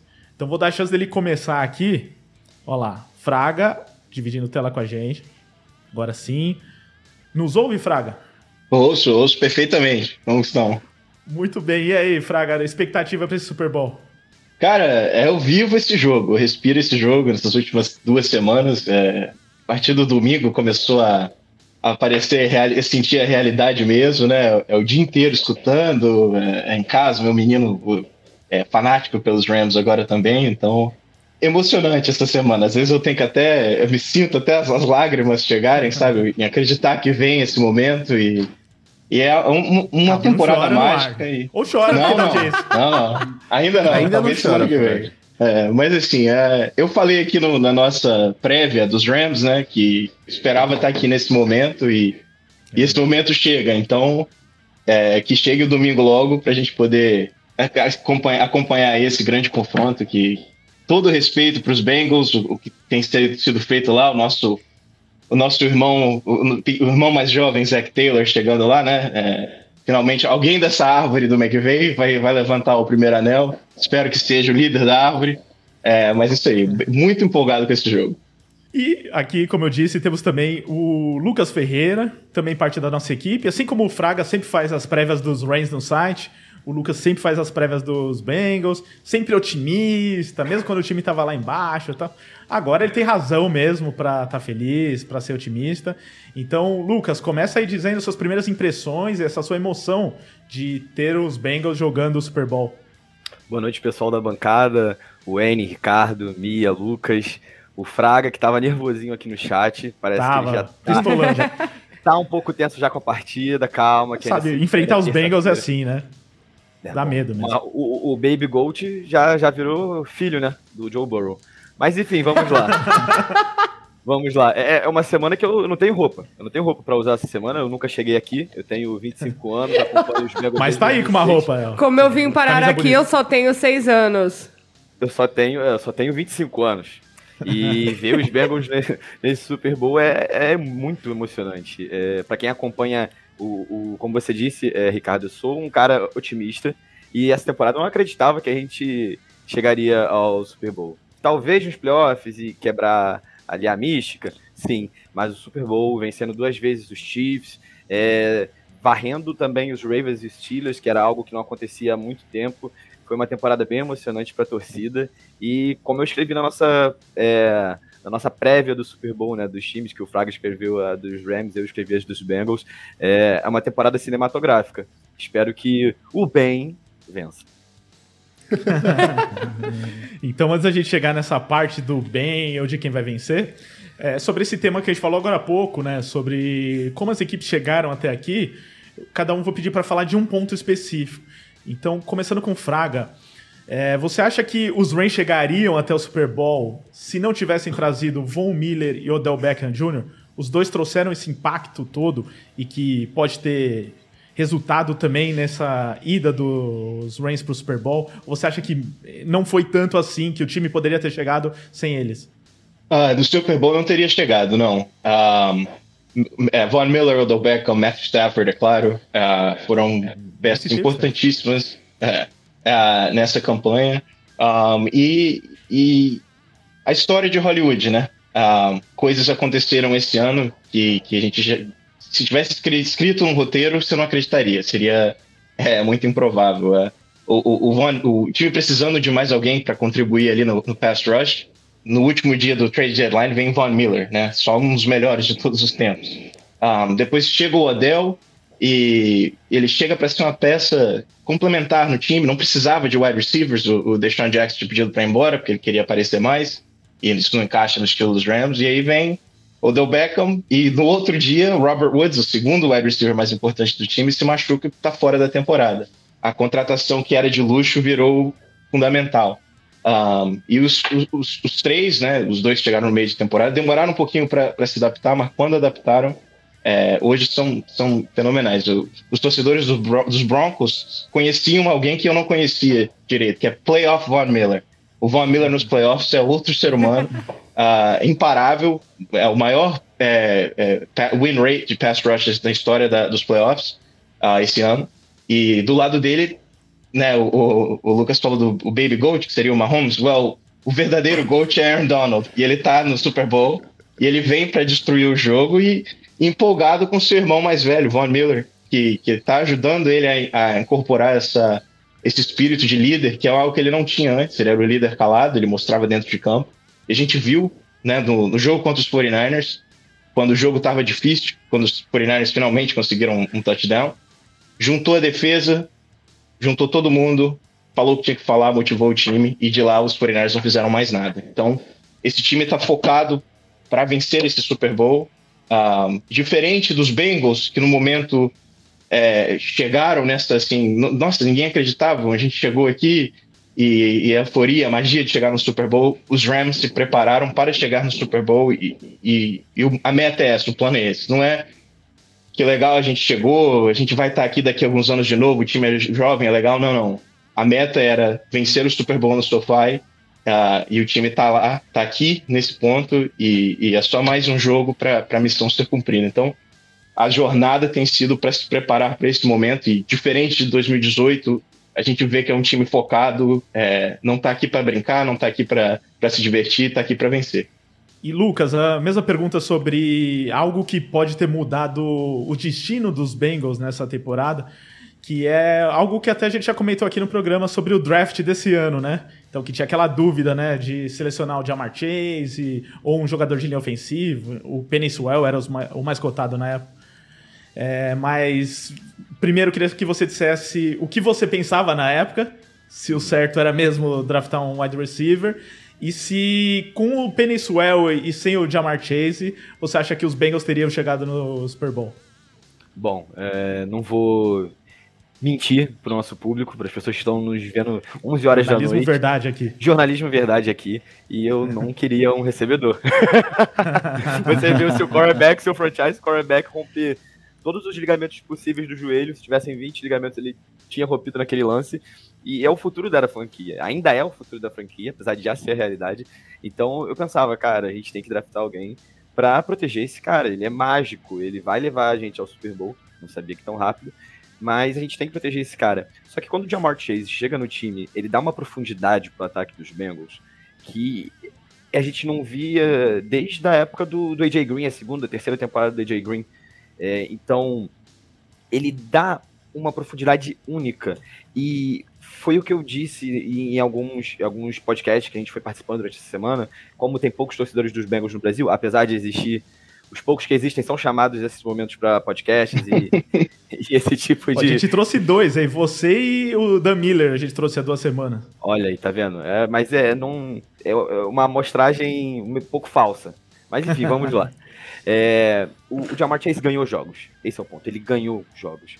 Contra os Chiefs, a primeira, no jogo de temporada regular, ele passa de 250 jardas. Ele é um cara que ele conseguiu bater o recorde de jardas numa temporada para um calouro. Ele bateu o recorde de jardas de um calouro na pós-temporada. Ele tem o recorde de jardas do, dos Bengals é, em uma temporada recebendo. Então, assim, eu falei recorde três vezes, em menos de 10 segundos. Então, você vê como esse cara teve um impacto na franquia.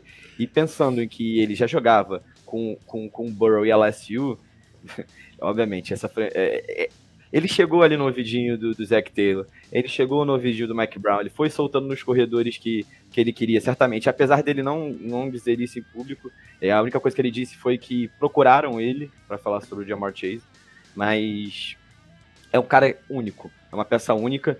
E como vocês estavam comentando, é um time muito jovem. Então você tem Higgins abaixo de 25, você tem Chase abaixo de 25, você tem Burrow com 25, você tem Mixon com 25.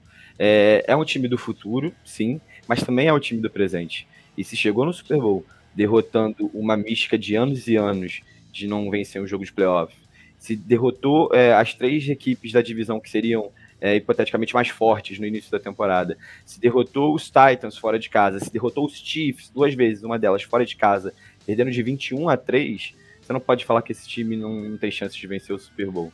É, a gente chega com uma expectativa, a gente, a franquia, chega com uma expectativa de é, alcançar o Super Bowl em mais anos. Talvez os Rams não consigam fazer isso, porque deram all-in nessa temporada, mas não é por isso que o time não vai jogar como se fosse a última vez. Ó, a gente vai seguir com esse embate entre os dois aqui, falando um pouquinho do ponto de vista de cada torcedor. Só antes, algo acrescentar vocês aqui da mesa, pelo que eles falaram, alguma coisa que a gente não pode deixar passar, algum clubismo exagerado deles. Não, acho que não. Eu, eu, eu só.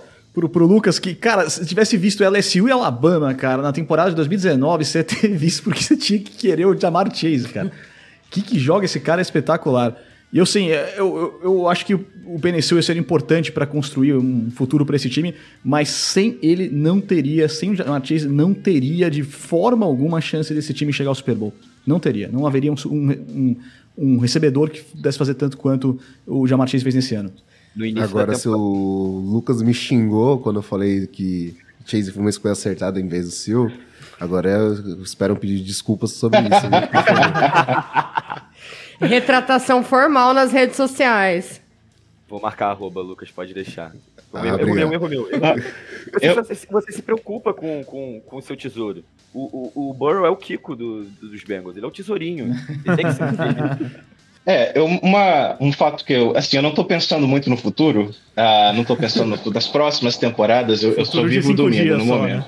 Né? É, uh, mas uma, um, uma coisa eu tenho que falar, é, durante essa semana eu vi a imprensa em geral e acompanhei vocês aqui fazer a mesma coisa, uh, essa, é, é, esse, essa mudança e, e esse favori, essa, essa queridinho que virou o Bengals nessa história toda, e uma coisa repetida, ah, a pressão está em cima dos Rams, os Rams fizeram all-in, os Rams montaram um time para ganhar agora, não vão estar tá aqui no futuro, bababá. É a mesma coisa que foi falada há quatro anos atrás. O time foi all-in, contratou o Sul, trocou pelo Talib, trocou pelo Peters, trocou a primeira escolha pelo Cooks, não tinha escolha de primeiro round. o, o que a gente está aprendendo com o Los Angeles nesses últimos cinco anos, é, e isso vai ser consolidado caso os Rams vencem o Super Bowl, é uma nova forma de você é, administrar um clube dentro da NFL. Porque é, se você olha o, o cap dos Rams, você olha o elenco dos Rams, você fala que é um time montado em volta das estrelas. Mas na verdade, o que, que esse time faz? Ele desenvolve talentos. Então, nesse jogo, sim, o foco está no Aaron Donald, o foco está no Von Miller, está no Matthew Stafford. Porém, quem aparece, quem pode resolver esse jogo é um Greg Gaines, é um, um Nick Scott, um Traven Howard, um, é um Cooper Cup, uma escolha de terceiro round, saiu depois de muitos wide receivers que a gente fala, é, falo mais deles em, em, em, geral. Então, assim, é um time que desenvolve talentos. Ah, então, falaram isso quatro anos atrás e, independente do que acontecer esse ano, pela maneira como os Rams são administrados, é, uma franquia que veio para ficar por muitos anos. Então, essa história do all-in, eu vejo no Les Snead e no Sean McVay é, uma dupla que tá all-in todo ano. A meta não é ganhar agora, ah, ganhamos um título em LA, vamos conquistar a torcida, não. O, o, o, Meto, o, o, o está com a camisa dos Yankees, é, a torcida de LA gosta muito dos Lakers, é, é dos Rams se transformarem nos Lakers da NFL, nos Yankees da NFL, é, é, ter esse investimento todo que é feito todos os anos e conseguir manter. É claro que é impossível todo ano, mas a meta é sempre estar lá no topo. Então eu não acho que esse é, é tudo ou nada para esse domingo. Se perder esse domingo, vamos ter que esperar escolher, porque eu não sei o que é escolher no primeiro round desde 2017. Então. Exatamente. A administração do Rams é baseada em venda a sua alma em draft e vai. Ah, não, mas é uma administração baseada no que aposta no que já é certo. E em vez uhum. de tentar desenvolver um jogador que pode ser a dúvida, porque draft não é certeza em nada, principalmente no, no primeiro round. É, mas, mas assim, o time você desenvolve os jogadores que vêm nos rounds, nos rounds mais tarde. Não, não, o, não é o primeiro round é uma, uma peça né? valiosa, somente isso. É, a gente já vai entrar mais nesse embate do, do conceito dos Rams e tudo mais, e se o, esse negócio do queridinho, dos Bengals, se é só um queridinho ou se é um time realmente pode fazer diferença diante dos Rams. Só um tema para a gente deixar mais leve o debate antes da próxima troca de bloco aqui, que o Luiz já está ansioso para voltar, que é o show do intervalo tá aqui também na, no tópico, porque eu quero saber a expectativa de vocês para o show do intervalo. E aí o Lucas e o Fraga, se quiserem comentar também. Mas teve aquele trailer esses dias que foi sensacional e tal. Não sei se todos vocês gostam de rap, de hip hop. Não, mas... o, som do, o som do futebol americano, né, cara? Acho que é o é o que mais encaixa com jogar futebol americano vai ser uma, uma música hip, rap, hip hop, o rap, enfim. É a, o que a gente vai ver nesse Super Bowl. Ainda mais em Los Angeles, né? Quando a gente fala da casa do, do hip hop na costa oeste, uh, tanto que temos nomes como Snoop Dogg, Dr. Dre, que são caras que se desenvolveram muito nessa música lá na, na costa oeste, e acho que é um show Super Bowl que eu, particularmente como fã de rap, como fã de hip hop, eu tô muito ansioso pra ver. Um nome para você, Eminem. Eu que sou apaixonada por ele, estou muito feliz com isso. Aliás, Stafford e Eminem no Super Bowl é o mais perto é, que, Detroit, que é. Detroit vai chegar ali, né? Vamos combinar, bem gente. Lembrado, muito bem lembrado. E é, até pela, pelos últimos shows que alguns decepcionaram um pouco, eu tô com bastante expectativa nesse, assim, que seja legal. E a gente tá falando disso porque muita gente assiste o Super Bowl só por causa do show. Então, mas muitos viram fã por causa disso, né? Ah, começa a assistir o jogo para ver o show, aí se interessa pelo jogo e ano que vem tá vendo o Super Bowl inteiro. Lady Gaga, você é ridícula, né? É, exato. isso é, fez, né, cara? Gente, que bafafá que deu aquele ano. É, saudades de Everaldo Marques falando nisso. Mas foi realmente um, um, Pelo menos criou uma história, né? E fez com que o Everaldo registrasse de, de vez esse. Bordão. Esse bordão, usou nas Olimpíadas ano passado. E o pessoal xingou ele nas Olimpíadas de novo. é, maravilhoso, é. Nem todo mundo entendeu ainda, né? Esse, esse bordão. Mas expectativa legal também para o show do Super Bowl. Então assistam também o show. O Wayne vai estar lá comentando ao vivo na ESPN Show. Não. Não estarei, não estarei. estarei ouvindo, estarei ouvindo. Ah, Globo, acho que não, tem que deixar cantar, cara. No final a gente até faz ali uma, uma análise rápida ali do show. Ou ver no dia, seguido, no dia seguinte o Casimiro talvez faça um react. É, sensacional. Por favor, review do show do, so, do, do Super Bowl, que eu nunca pedi nada eu quero ver o Casemiro fazendo um react das propagandas do Super Bowl, porque são maravilhosas as propagandas do Super Bowl. eu paro no dia seguinte pra assistir todas, cara, porque é maravilhoso. Então o Super Bowl é muito mais do que o jogo em si, né? Tem isso do show, tem os comerciais, tem tudo que envolve ali o evento, que por isso que é, é o grande evento esportivo do mundo, comparado a Olimpíadas e Copa do Mundo. Mia vai nos deixar da bancada nesse momento, mas antes eu vou pedir para você já o seu palpite, porque daqui a pouco vai ter o palpite deles, aí você não vai estar na bancada, mas eu quero que você deixe o seu palpite aqui antes da gente te liberar para assistir o paredão do Big Brother. Olha, eu confesso que é um Super Bowl que eu realmente vou ficar muito feliz com qualquer um dos times que ganhar. É um Super Bowl que a gente não imaginava que ia ser, mas a minha torcida é do Rams esse ano. Olha aí, puxando. Aê, saco não decepcionou. Fraga. Não, mas é, acredito que o, o Burrow, Chase e companhia vão chegar mais muitas vezes aí. E o Stafford, ele merece um anel. Porque, cara, passar 10 anos no Lions não é fácil, não. Ter sobrevivido a isso, né? não, ele sobreviveu ao Lions, chegou no Super Bowl, o cara merece um anel. Então, palpite da Mia, Reigns, daqui a pouco teu palpite aqui dos nossos dois outros componentes da bancada e do Luiz, que agora vai fazer a trade com a Mia para o terceiro e último bloco, em que a gente vai falar de mais algumas coisas sobre o jogo, né? Não falta um assunto. Enquanto isso, eu vou ler mais alguns comentários aqui do chat. é, enquanto rola a troca. Pode, tá liberada. Luiz, retorna Beijo, aqui. gente. Valeu, Mia. Então, os comentários aqui, vamos ver que eu vi que bastante gente comentando sobre os. Olha lá, passando na frente da câmera, assim que é bom. Muita gente comentando sobre os dois clubistas que estão aqui com a gente, o Fraga e o Lucas. Vamos ver aqui. Jefferson Silva. Eu não duvido que o Burrow, mesmo sem Chase, levaria os Bengals para o Super Bowl. Esse homem é incrível. Não duvida dele. Então, um comentário aqui do Jefferson. É, Leonardo Martins, o matchup é bem ruim para os Bengals. Eu acho que os Rams ganham, mas vou torcer para os Bengals. É, Lucas Ribeiro, os Bengals são a Nayara Zave. Eu tô meio ruim aqui com o, o retorno, peraí. Os Bengals são a Nayara Azevedo, a no- nossa queridinha, né? Que o, o Fraga Não, falou que era. não. Queridinha, essa, não, queridinha pelo sua, É o tá, Pedro Lucas? Scooby, cara. Não é queridinha de ninguém aqui, não. Eu não sei nem quem é. Mas também nada contra, né? Mas não. Por sinal, hoje tava, era. tava recebendo uns votinhos meus enquanto eu tava lá fora. Daqui a pouco, durante o programa, a gente vai saber quem saiu do Big Brother. É, deixa eu ver aqui mais comentários. O, o JR Viana. é, a linha ofensiva dos Bengals vai padecer nesse Super Bowl. Então é um ponto que a gente quer ver. Então já vou aproveitar esse comentário aqui pro Lucas falar sobre isso.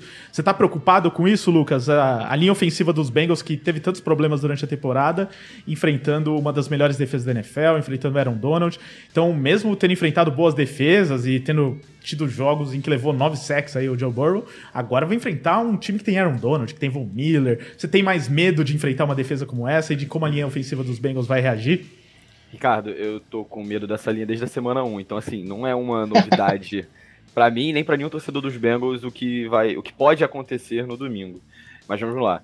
É, como eu vi o N antes da- de entrar na live, eu tava acompanhando já vocês, e o N comentou sobre o right tackle que os Bengals agora tá, tá tendo que usar, né, que é o Prince, que é o pior da liga. Então assim, você pensa que tem times que não estão no Super Bowl, e tem, esses times têm reservas que são melhores que o titular dos Bengals atualmente. Então esse é o quão grave essa, essa linha é ruim. Porém, entretanto, todavia, quem tá atrás dessa linha? Joe Burrow. E o que ele tem feito é identificando é, as blitz, o que ele tem passado contra as blitz, a forma como ele tem é, conseguido lançar com precisão, fora do pocket, correndo. É, no último jogo ele, ele conseguiu fazer scrambles sensacionais, desvencilhar do Chris Jones duas vezes na partida, é, conquistar first downs. Então, assim, é, apesar da linha ser muito ruim, e de fato é o lado direito, é tenebroso, a gente perdeu o, o Reef durante a temporada, que era o nosso right tackle é, titular. É, apesar disso, ainda assim, ainda que tenha Von Miller, ainda que tenha Aaron Donald, que são jogadores sensacionais, o que o Von Miller fez em 2016 contra o Ken Newton é proibido em 200 países. Não é permitido. O vídeo da NFL não tem no YouTube desses países. Então, assim, a gente Mas não, sabe- é, não em Los Angeles. Los Angeles no SoFi Stage a gente vai ele entrar tá com liberado. recurso. A gente vai entrar com recurso, pode deixar. Então, assim, apesar de, ter, de terem jogadores excepcionais, e eles são excepcionais, e, e todos os torcedores dos Bengals sabem disso, ainda assim, tem o Joe Burrow ali. E o que ele fez durante a temporada, é o que os Bengals fizeram ganhando um jogo dos Titans com nove sacks, fora de casa. E o Burrow ainda conseguiu fazer também no jogo contra os Chiefs, fugir da pressão. Chris Jones agarrado nele, ele conseguiu escapar. Então, assim, é, óbvio, me preocupo. Com certeza estarei preocupado domingo, sem unhas, provavelmente. Mas eu ainda assim confio que o Burrow pode é, encontrar o Chase no fundo do campo, que ainda assim ele vai ter algum tempo de, de, de passar a bola. E eu acho que a chave do jogo são os passos curtos. Alguém comentou, desculpa, não consegui anotar o nome, mas alguém comentou aqui na live dos passos curtos. Perrine. Luiz. Isso, Perrine, Mixon. Eles vão ser chaves. O, o, o Dan Orlovsky da ESPN, é, hoje ele comentou isso também, que a chave dos Bengals pode ser essa. Então, assim, tá sem tempo? Passe na, na no screen. Tá sem tempo? Passe nos running backs. Mas eu ainda assim confio que o Burrow pode é, fazer a sua mágica encontrar Higgins, Chase no fundo do campo. Ô Fraga, um outro ponto, já que a gente está falando do possível medo dos Bengals com a linha ofensiva, né? E contra a defesa dos Rams, é se você tem preocupação sobre turnover, sobre interceptações, porque os Bengals vêm colecionando interceptações nesses playoffs. E o Matt Stafford, durante a temporada, teve alguns problemas com isso, né? Você, esse é o seu medo desse jogo ou você tem outros medos maiores? Ou não tem medo nenhum, né? não, é claro. É, independente de. O, o, time que chega nesse ponto, ele merece estar aqui. Então, quem tá no Super Bowl tem chance de vencer o Super Bowl. Falar o contrário é, é loucura. Um, então, sim, a, a, grande preocupação desse jogo são os turnovers. O, os Rams simplesmente não perdem quando o Matt Stafford não, não lança interceptações. Quando ele. Acho que quando ele lança somente uma, o time só perdeu uma vez. Ah, então, assim, é a grande chave do jogo é limitar esses erros individuais. As grandes derrotas do time no ano foi quando o time perdeu para si mesmo. Ah, o jogo de Tennessee, o primeiro de Arizona ah, e o, a, a, semana 18 contra os 49ers também foi da mesma, da mesma forma. Ah, o time tinha. O time se deu, entregou 14 pontos para o adversário, depois teve que correr atrás e, e, acabou se perdendo. Então, sim, especialmente no início do jogo, a, a, é, maior, a maior cautela é que Matthew Stafford proteja a bola. Uh, mas o que ele tem demonstrado nos playoffs é, é, um nível completamente diferente do que ele demonstrou durante a temporada regular. Uh, e como eu falei, playoff Von Miller, parece que tem um playoff Matthew Stafford também, que estava dormindo em Detroit e acordou agora em Los Angeles. Então, sim, a, a grande preocupação com esse medo é para limitar isso. E por isso que eu acho que a chave desse jogo para o ataque dos Rams vai ser exatamente o jogo terrestre. Uh, o meu filho até brinca, meus cinco aninhos ele já fala eu fico. Pode falar palavra em inglês aqui? Tem algum problema? Acho que tá liberado. É, ok, eu falo run the fucking ball, McVeigh, o tempo inteiro. É, corre com a bola. É, se ele correr com a bola. E assim, eu, eu não preciso que o Cam Maker, Sonny Michel, 6, 8, 10, 15, 50 jardas numa corrida. São três, são quatro, para ir limitando a necessidade de ir mais longo, mais longo com a bola. Um, eles conseguindo isso, abre o play action, um, e aí vai, vai melhorando a situação dos Rams. E algo interessante nesse confronto é os Rams, os Bengals, a grande fragilidade dessa defesa é contra empty backfields, é quando o time não põe ninguém atrás com o quarterback e, e, e a linha. O McVay adora fazer isso, é isso que o, o Matt Stafford tem feito de melhor, e contra é, é, três safeties, é, enfim, é, o que os Bengals fazem de melhor é, cai exatamente ao que os Rams fazem de melhor também. Então, otimista, mas espero que ele só lance a bola umas 20, 25 vezes nesse jogo e que o jogo terrestre consiga ir, ir carregando o jogo. Então, colocando vocês no debate sobre isso do jogo terrestre, né? A gente comentou agora há pouco, né? Que as duas equipes têm como característica mais o, o jogo aéreo, as duas equipes são melhores contra o jogo terrestre. Então, quem vocês veem dos dois lados que pode usar melhor esse jogo terrestre e que vire um fator, né? Que pode fazer a diferença na partida, ou se vocês acham que realmente o jogo vai ser decidido no jogo aéreo. Olha, o Ken Akers não tá bem, né? Esse é o problema. O Ken Akers não tinha treinado na semana passada ainda por causa da lesão dele. E ele foi uma peça muito importante na pós-temporada, né? Ele foi um cara que voltou de lesão e mudou completamente como esse time pode conseguir correr bem com a bola.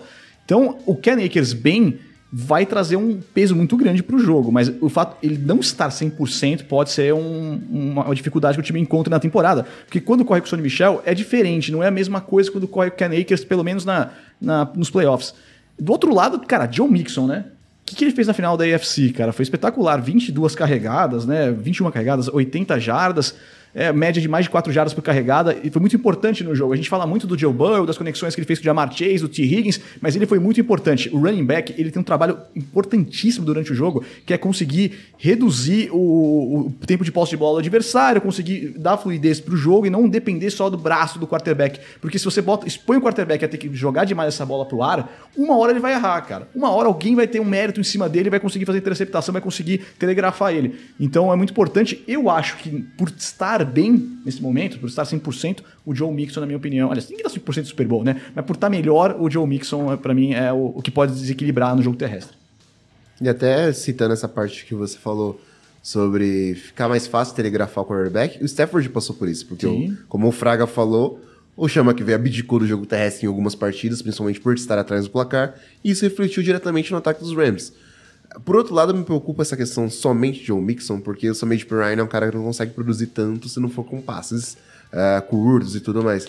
Ele correndo com a bola, ele não consegue ter o um impacto, por exemplo, que a dupla Akers e Michel conseguem ter em Los Angeles. Então, falando de equilíbrio sobre o, os jogadores que temos no backfield nesse Super Bowl, acho que os Rams vêm com esse equilíbrio maior, dependendo de como o Akers vai estar com saúde e tudo mais. Mas o Mixon, de fato, é um running back que joga bem desde college football ele desenvolveu muito bem esse, esse, jogo terrestre dele, ainda mais com, com a ameaça aérea que, que os Bengals têm, ainda mais tipo, utilizar bastante play action. O Zach Taylor consegue utilizar muito dessa parte de screen e tudo mais, aproveitando que a linha ofensiva não é tão boa. Então é, é vai ser muito de como o McVeigh con, é, conseguir utilizar os running backs dele, que o Zach Taylor tem utilizado muito bem o mix.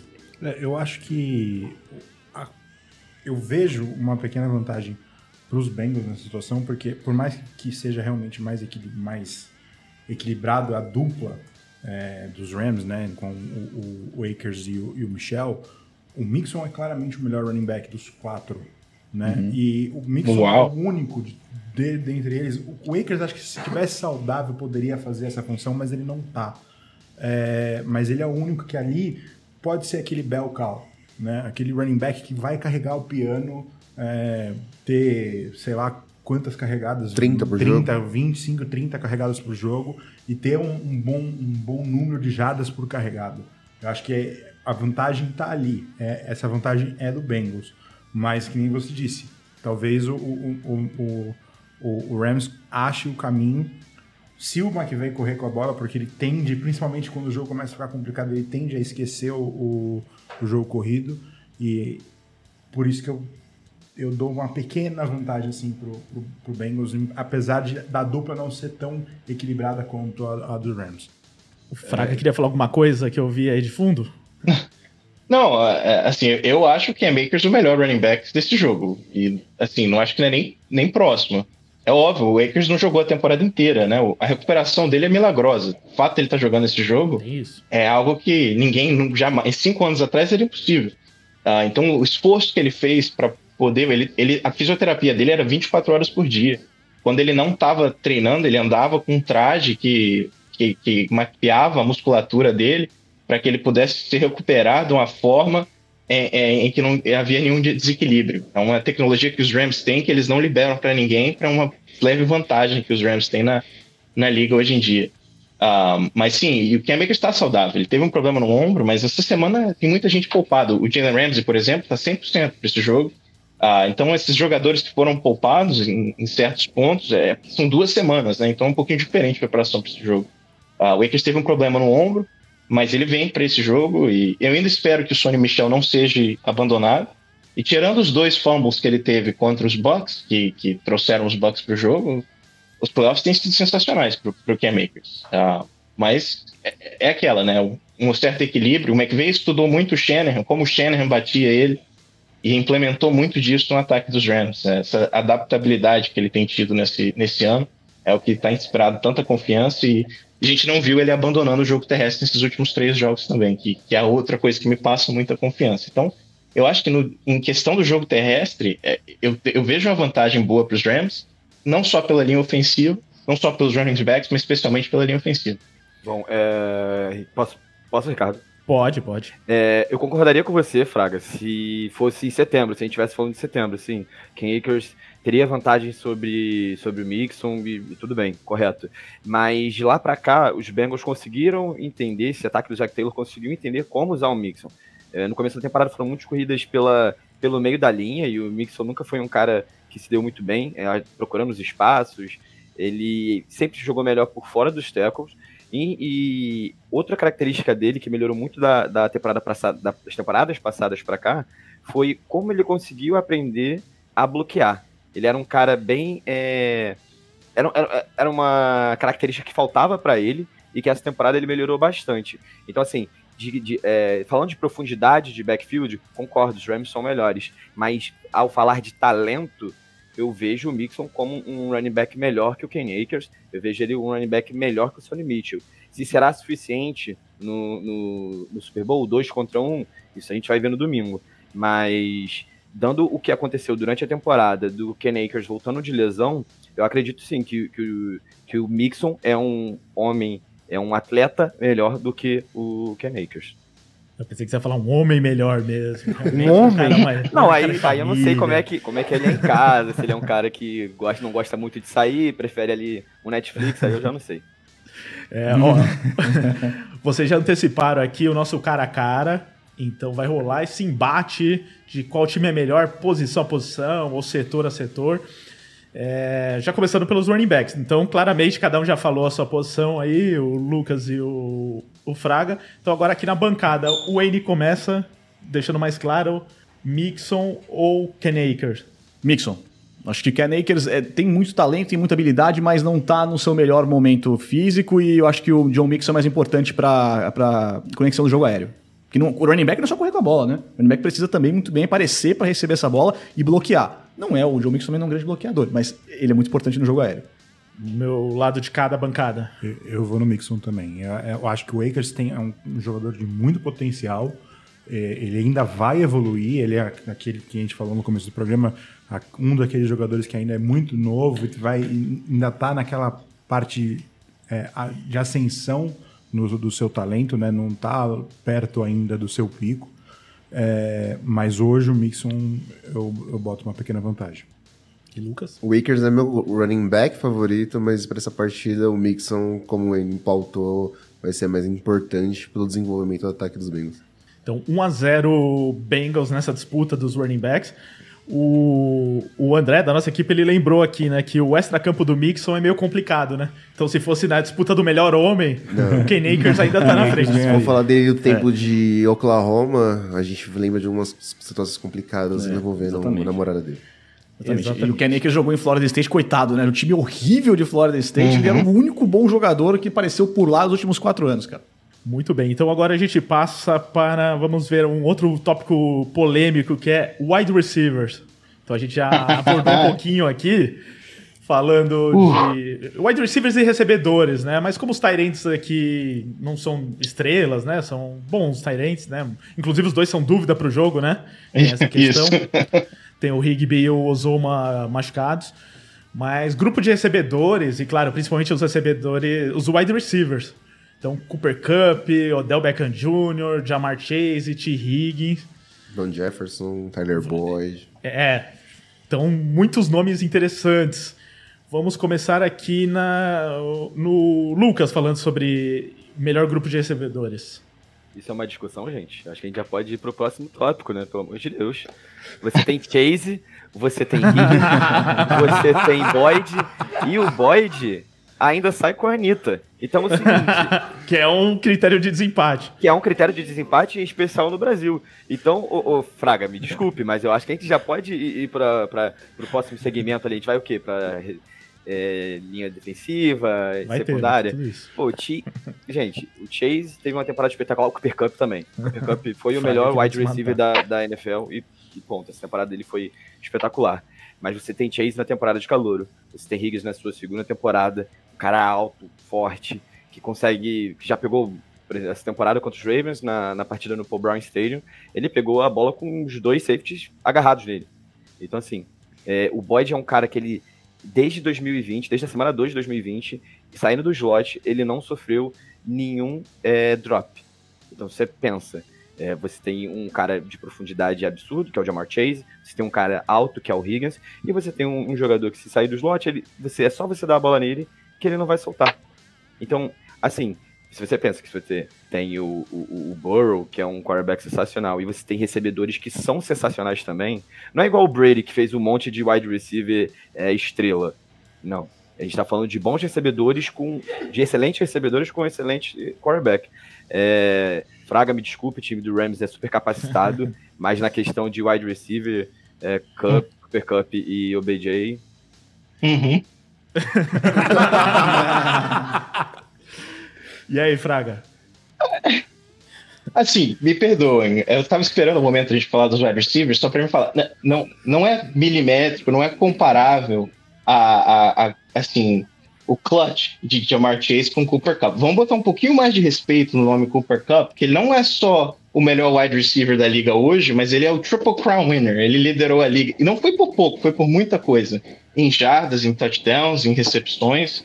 Ah, ele, nenhum jogador na história da NFL teve tantas jardas em uma só temporada como o Cooper Cup teve em 2021. Então, Cooper Cup é simplesmente im- imarcável. Ah, do lado dele, você tem o Odell Beckham Jr., ah, que é um das grandes astros da NFL nos últimos anos, passou por uns períodos complicados, mas desde que ele se adaptou ao estilo do- dos Rams, ao, ao esquema dos Rams, é, não tem essa de dancinha na beirada de campo, de programa de vestiário. Ele é um exemplo ah, dentro dos Rams ah, e, e é outro é outro um, é outro cara sensacional. E você tem também o Van Jefferson, que tem tido uma ótima temporada. Não é um cara que vai aparecer muito, mas vai ter aqueles big plays. Um, então, assim, desculpa, o Jamar Chase é um ótimo wide receiver, teve um ótimo ano. Parabéns, Calouro, gostei, vai, vai longe. Higgins e Boyd são caras bons, mas os Rams têm caras excelentes. Você tem caras históricos. A temporada do Cooper Cup é algo que a gente não vê, nunca viu na NFL antes. É, Vai, Então, como que você pode comparar um com o outro? Desculpa, mas não, não, não, tem, não tem comparação. Você está falando de um cara que teve uma ótima temporada de calouro contra um cara que quebrou, botou fogo na liga e falou: deixa comigo que eu resolvo. E tem feito isso nos playoffs em todos os jogos.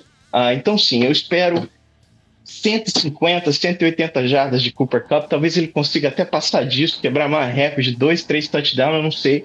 Mas ninguém para o Cooper Cup. Não tem ninguém do outro lado também capaz de parar Cooper Cup e Odell Beckham juntos. Vai ter que botar a cobertura dupla nos dois e aí quebra tudo. Ah, e do Jamar Chase, eu vou falar isso. Bota o Jalen Ramsey nele e, e vamos ver o que vai acontecer. É, então, não, pra mim, Rams é o melhor grupo de wide receivers e pra mim não tem nem, não é nem perto. Se você botasse o Robert Woods aí ainda, mas não, Rams é o melhor grupo de wide receivers, só porque Cooper Cup e Odell Beckham, eu não preciso nem falar do resto. o, o Ricardo tem tréplica ou. 30 segundos. Bate 30, 30 segundos? Não, bo- botar a secundária inteira dos Bengals em volta do Cooper Cup, porque se só falou dele, só tem ele em campo. Odell Beckham, Van Jefferson. Ah, ah, é, é, deixa o Odell tá fazendo um TikTok. até o Kendall Blanton teve 50 jardas na semana passada. O Cam Akers é um ótimo wide receiver recebendo, running back recebendo a bola também. Tem muita coisa, meu amigo. O Pirine teve mais de 50 jardas na, na semana passada de passe. Ah, contra os Chiefs, Não é, né? então, não é nem recebedor.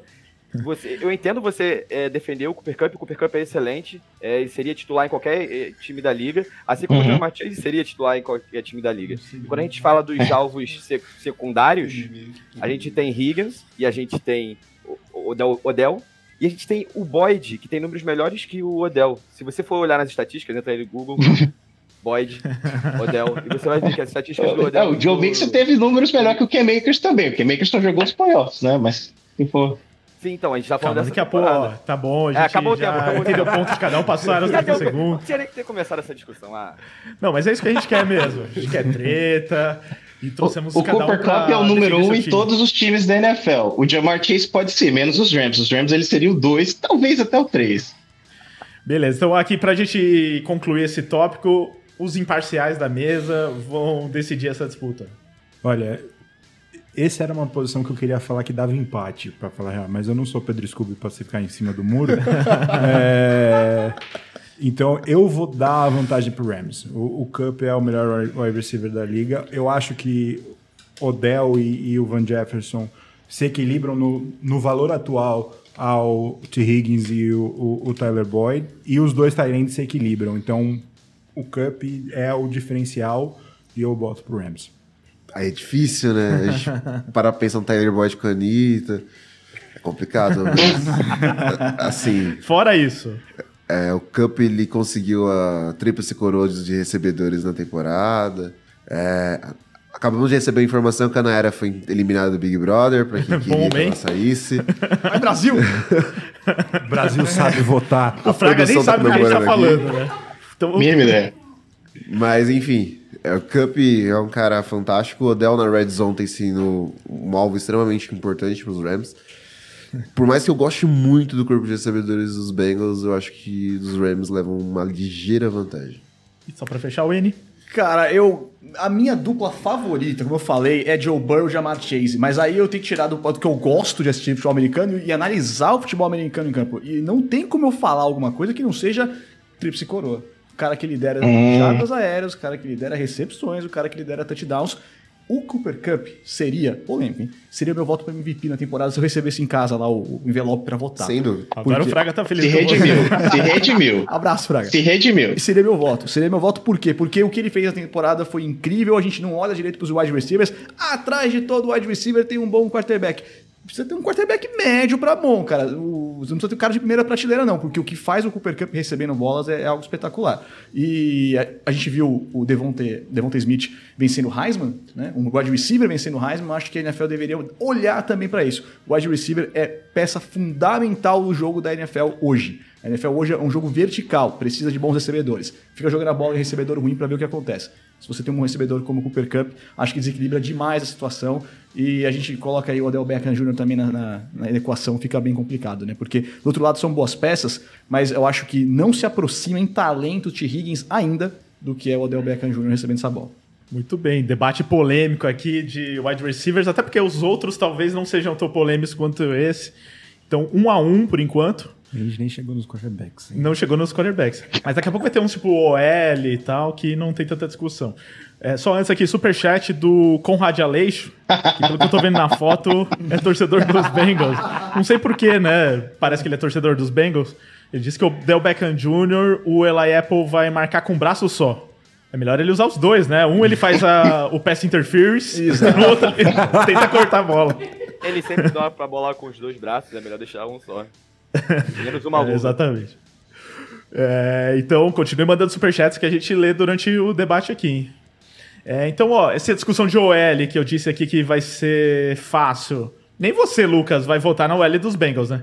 Não, mas Hum. tem o. Mas eu posso defender? Tem o Andrew. Oh, meu Deus. tem, o- tem o Andrew Whitworth lá do outro lado, tá? Ele é. Mas tem é um mesmo, minuto, porque eu acho que ninguém vai votar junto com você. Não, pelo amor de Deus, gente. É, é infinitamente melhor a OL dos Rams.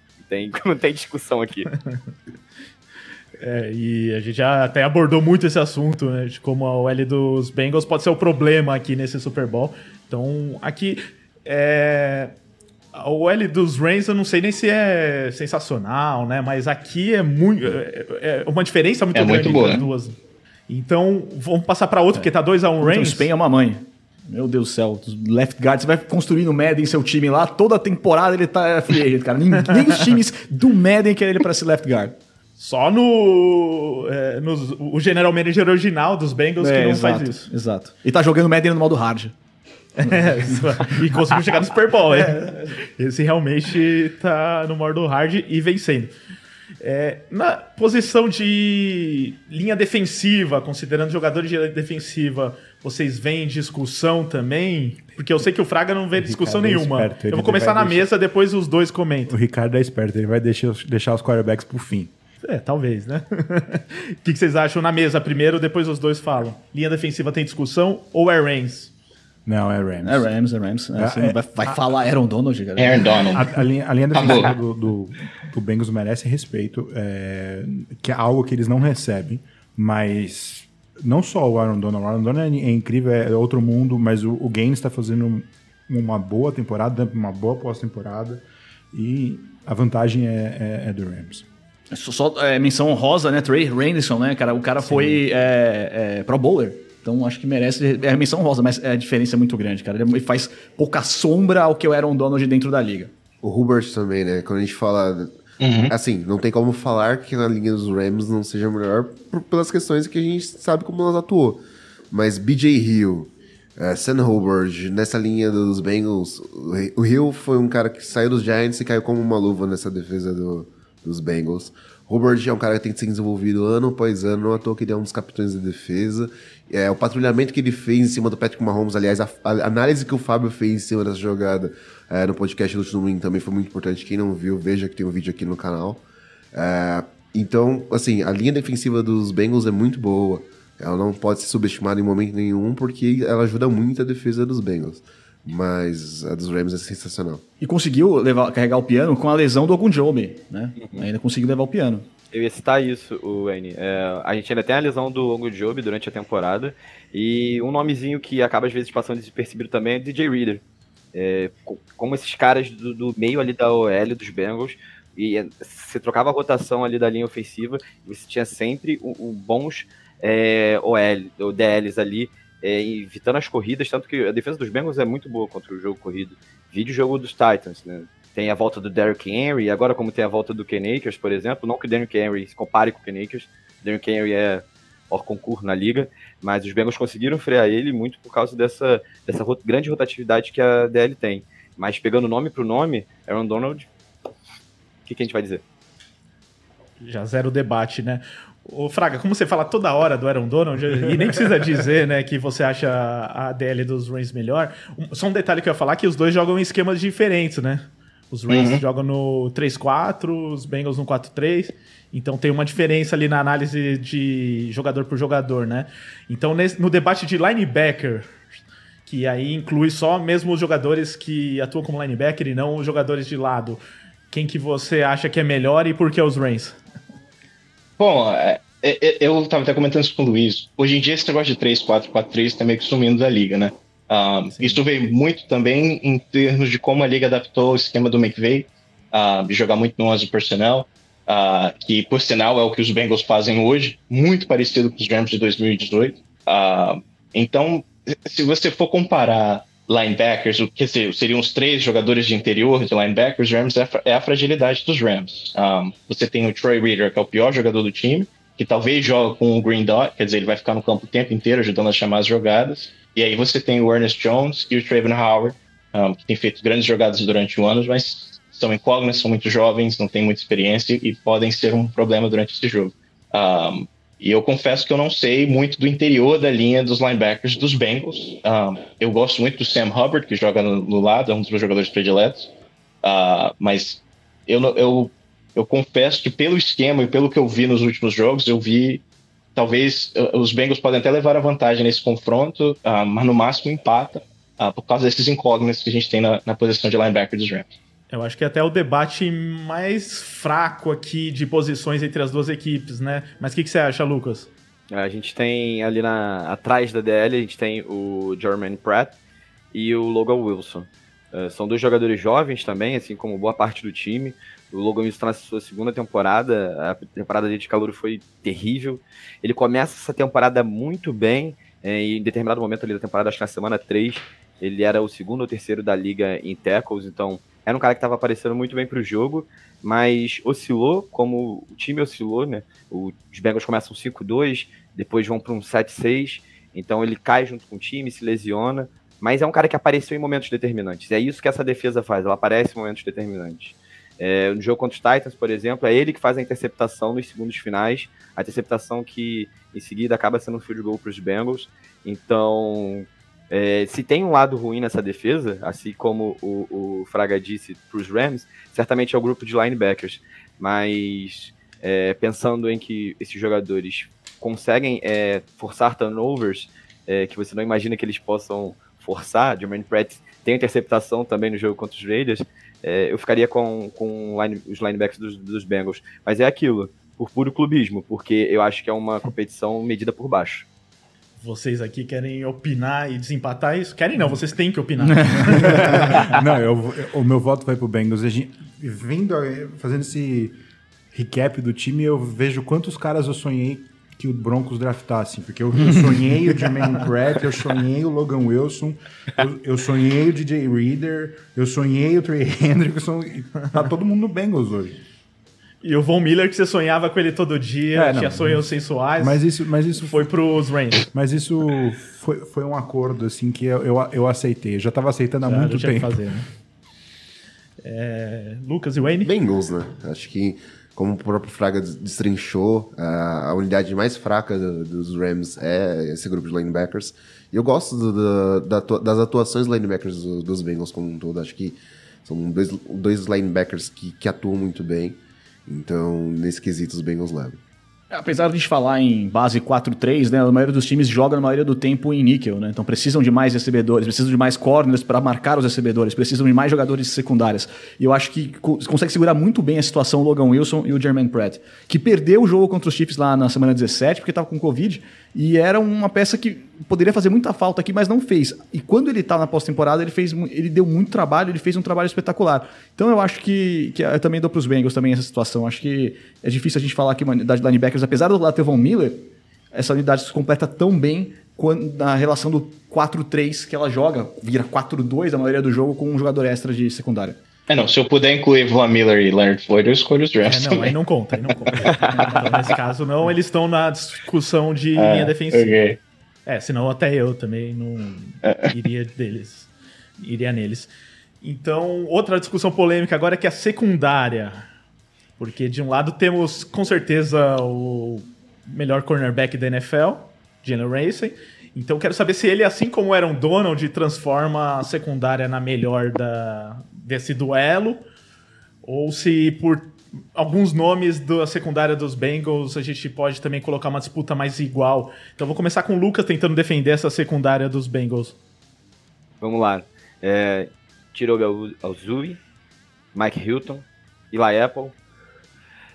É, Cara, se você defendeu o Eli Apple, Não, eu não vou defender o Eli Apple. Não Não vou defender. defendo, Léo. Quando o Eli Apple, o. Elite Ele jogou em Nova Apple- York. Quando o Elite Apple está em campo, a emoção é certa. Elite Apple. Quando o Elite Apple está em campo, a emoção é certa. Ele pode dar muita coisa de ruim, mas ele tira uma interceptação, ele tira um, um deflect de algum lugar. Mas enfim, ele é a parte fraca dessa, dessa secundária. Então, a gente pensa na secundária dos Bengals, a gente pensa em Jesse Bates, a gente pensa em Von Bell, a gente pensa, pensa no Tiro, a gente pensa no, no- no Mike Hilton. E ainda tem o Tree Flowers, que também é jogado de canto, foi jogado de canto no Seahawks, mas é o grande marcador de Tyrands da temporada. Contém clubismo. Mas enfim, é, eu acho que é uma eu acredito que seja uma secundária muito forte, muito forte, apesar do, do Jalen Ramsey estar do outro lado e no, no, no Grace do, do Pro Football Focus ele ser o melhor cornerback da temporada, o Tiro não fica muito atrás. Então assim,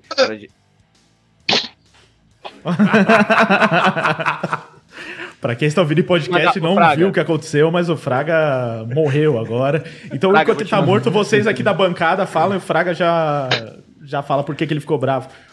Eu não, eu não acho que o Tido tá tão perto assim do Jalen Ramsey, mas é, o meu ponto com a secundária dos Bengals é que a dupla de safeties, para mim, é uma das melhores da liga e é- não é valorizada. O, o, o Jesse Bates, e olha que eu, eu tenho o Justin Simmons no meu time e eu acho o Justin Simmons um dos melhores safeties da liga, o, o Bates tá ali também. Eles são muito durante a temporada, É, né? são- tá é um- ele é extremamente underrated. E o Von Bell é outro jogador que é mu- muito underrated. Muito. Mas assim, de- deveria, a gente deveria muito mais ouvir o nome dele. Outro ex-Saints. É. Então, eu gosto dessa secundária do, do, do, do Bengals. Você tira o Eli que pra mim é o, é o ponto fraco, terrível, mas o Shirobi é um bom cornerback. O Mike Hilton há muito tempo é um bom slot cornerback e a dupla de safeties é, é maravilhosa. Do outro lado, a gente tem o Rams, que, que o Ramsey tá tipo num patamar muito acima, mas eu acho que o Bengals acaba equilibrando pelos outros jogadores. né? por mais que o Eric Weddle voltou, tá fazendo um, um- um bom trabalho na pós-temporada, eu, eu não acho que ele ainda bote é, o- essa secundária do Rams num patamar tão alto, apesar da presença do, do Jaren Ramsey. Então você tá votando no Bengals. Sim. Então eu vou deixar o Fraga votar nos Rams, porque aí eu vejo o que, que eles vão falar aqui. Diz aí, Fraga. É, eu, eu tava preocupado que ia ser muito clubista nesse programa, mas pelo visto, é, é, isso não é risco. Ah, Não, você tá É, perdendo assim. pro Lucas nisso. tô perdendo feio. Ah, olha, eu, o Luiz falou muito do que eu queria falar. A, a dupla de safeties dos Bengals é, é a melhor parte dessa, dessa secundária de longe, merece respeito, são excelentes safeties. Um, e, e é o que eleva essa secundária. Os corners eu já não acho tão bons assim. São jogadores bons, mas nada excepcional, nada que você pode se preocupar que vai anular algum dos seus principais jogadores, a la Cooper Cup ou Del Beckham. Um, então, é focar nesses safeties e analisar os esquemas deles. A, a leitura do Matthew Stafford vai ser muito importante para conseguir quebrar isso. E do outro lado, é, sim, desculpa, o Jalen Ramsey está muito acima de qualquer cornerback dos Bengals. Pode combinar os três quarterbacks dos Bengals que não chega perto do Jalen Ramsey. Ah, e o Jalen Ramsey simplesmente é capaz de anular qualquer wide receiver na liga. Ele faz isso quase todo jogo. Se tirar aquela passe do Mike Evans, ninguém ganhou dele nos playoffs.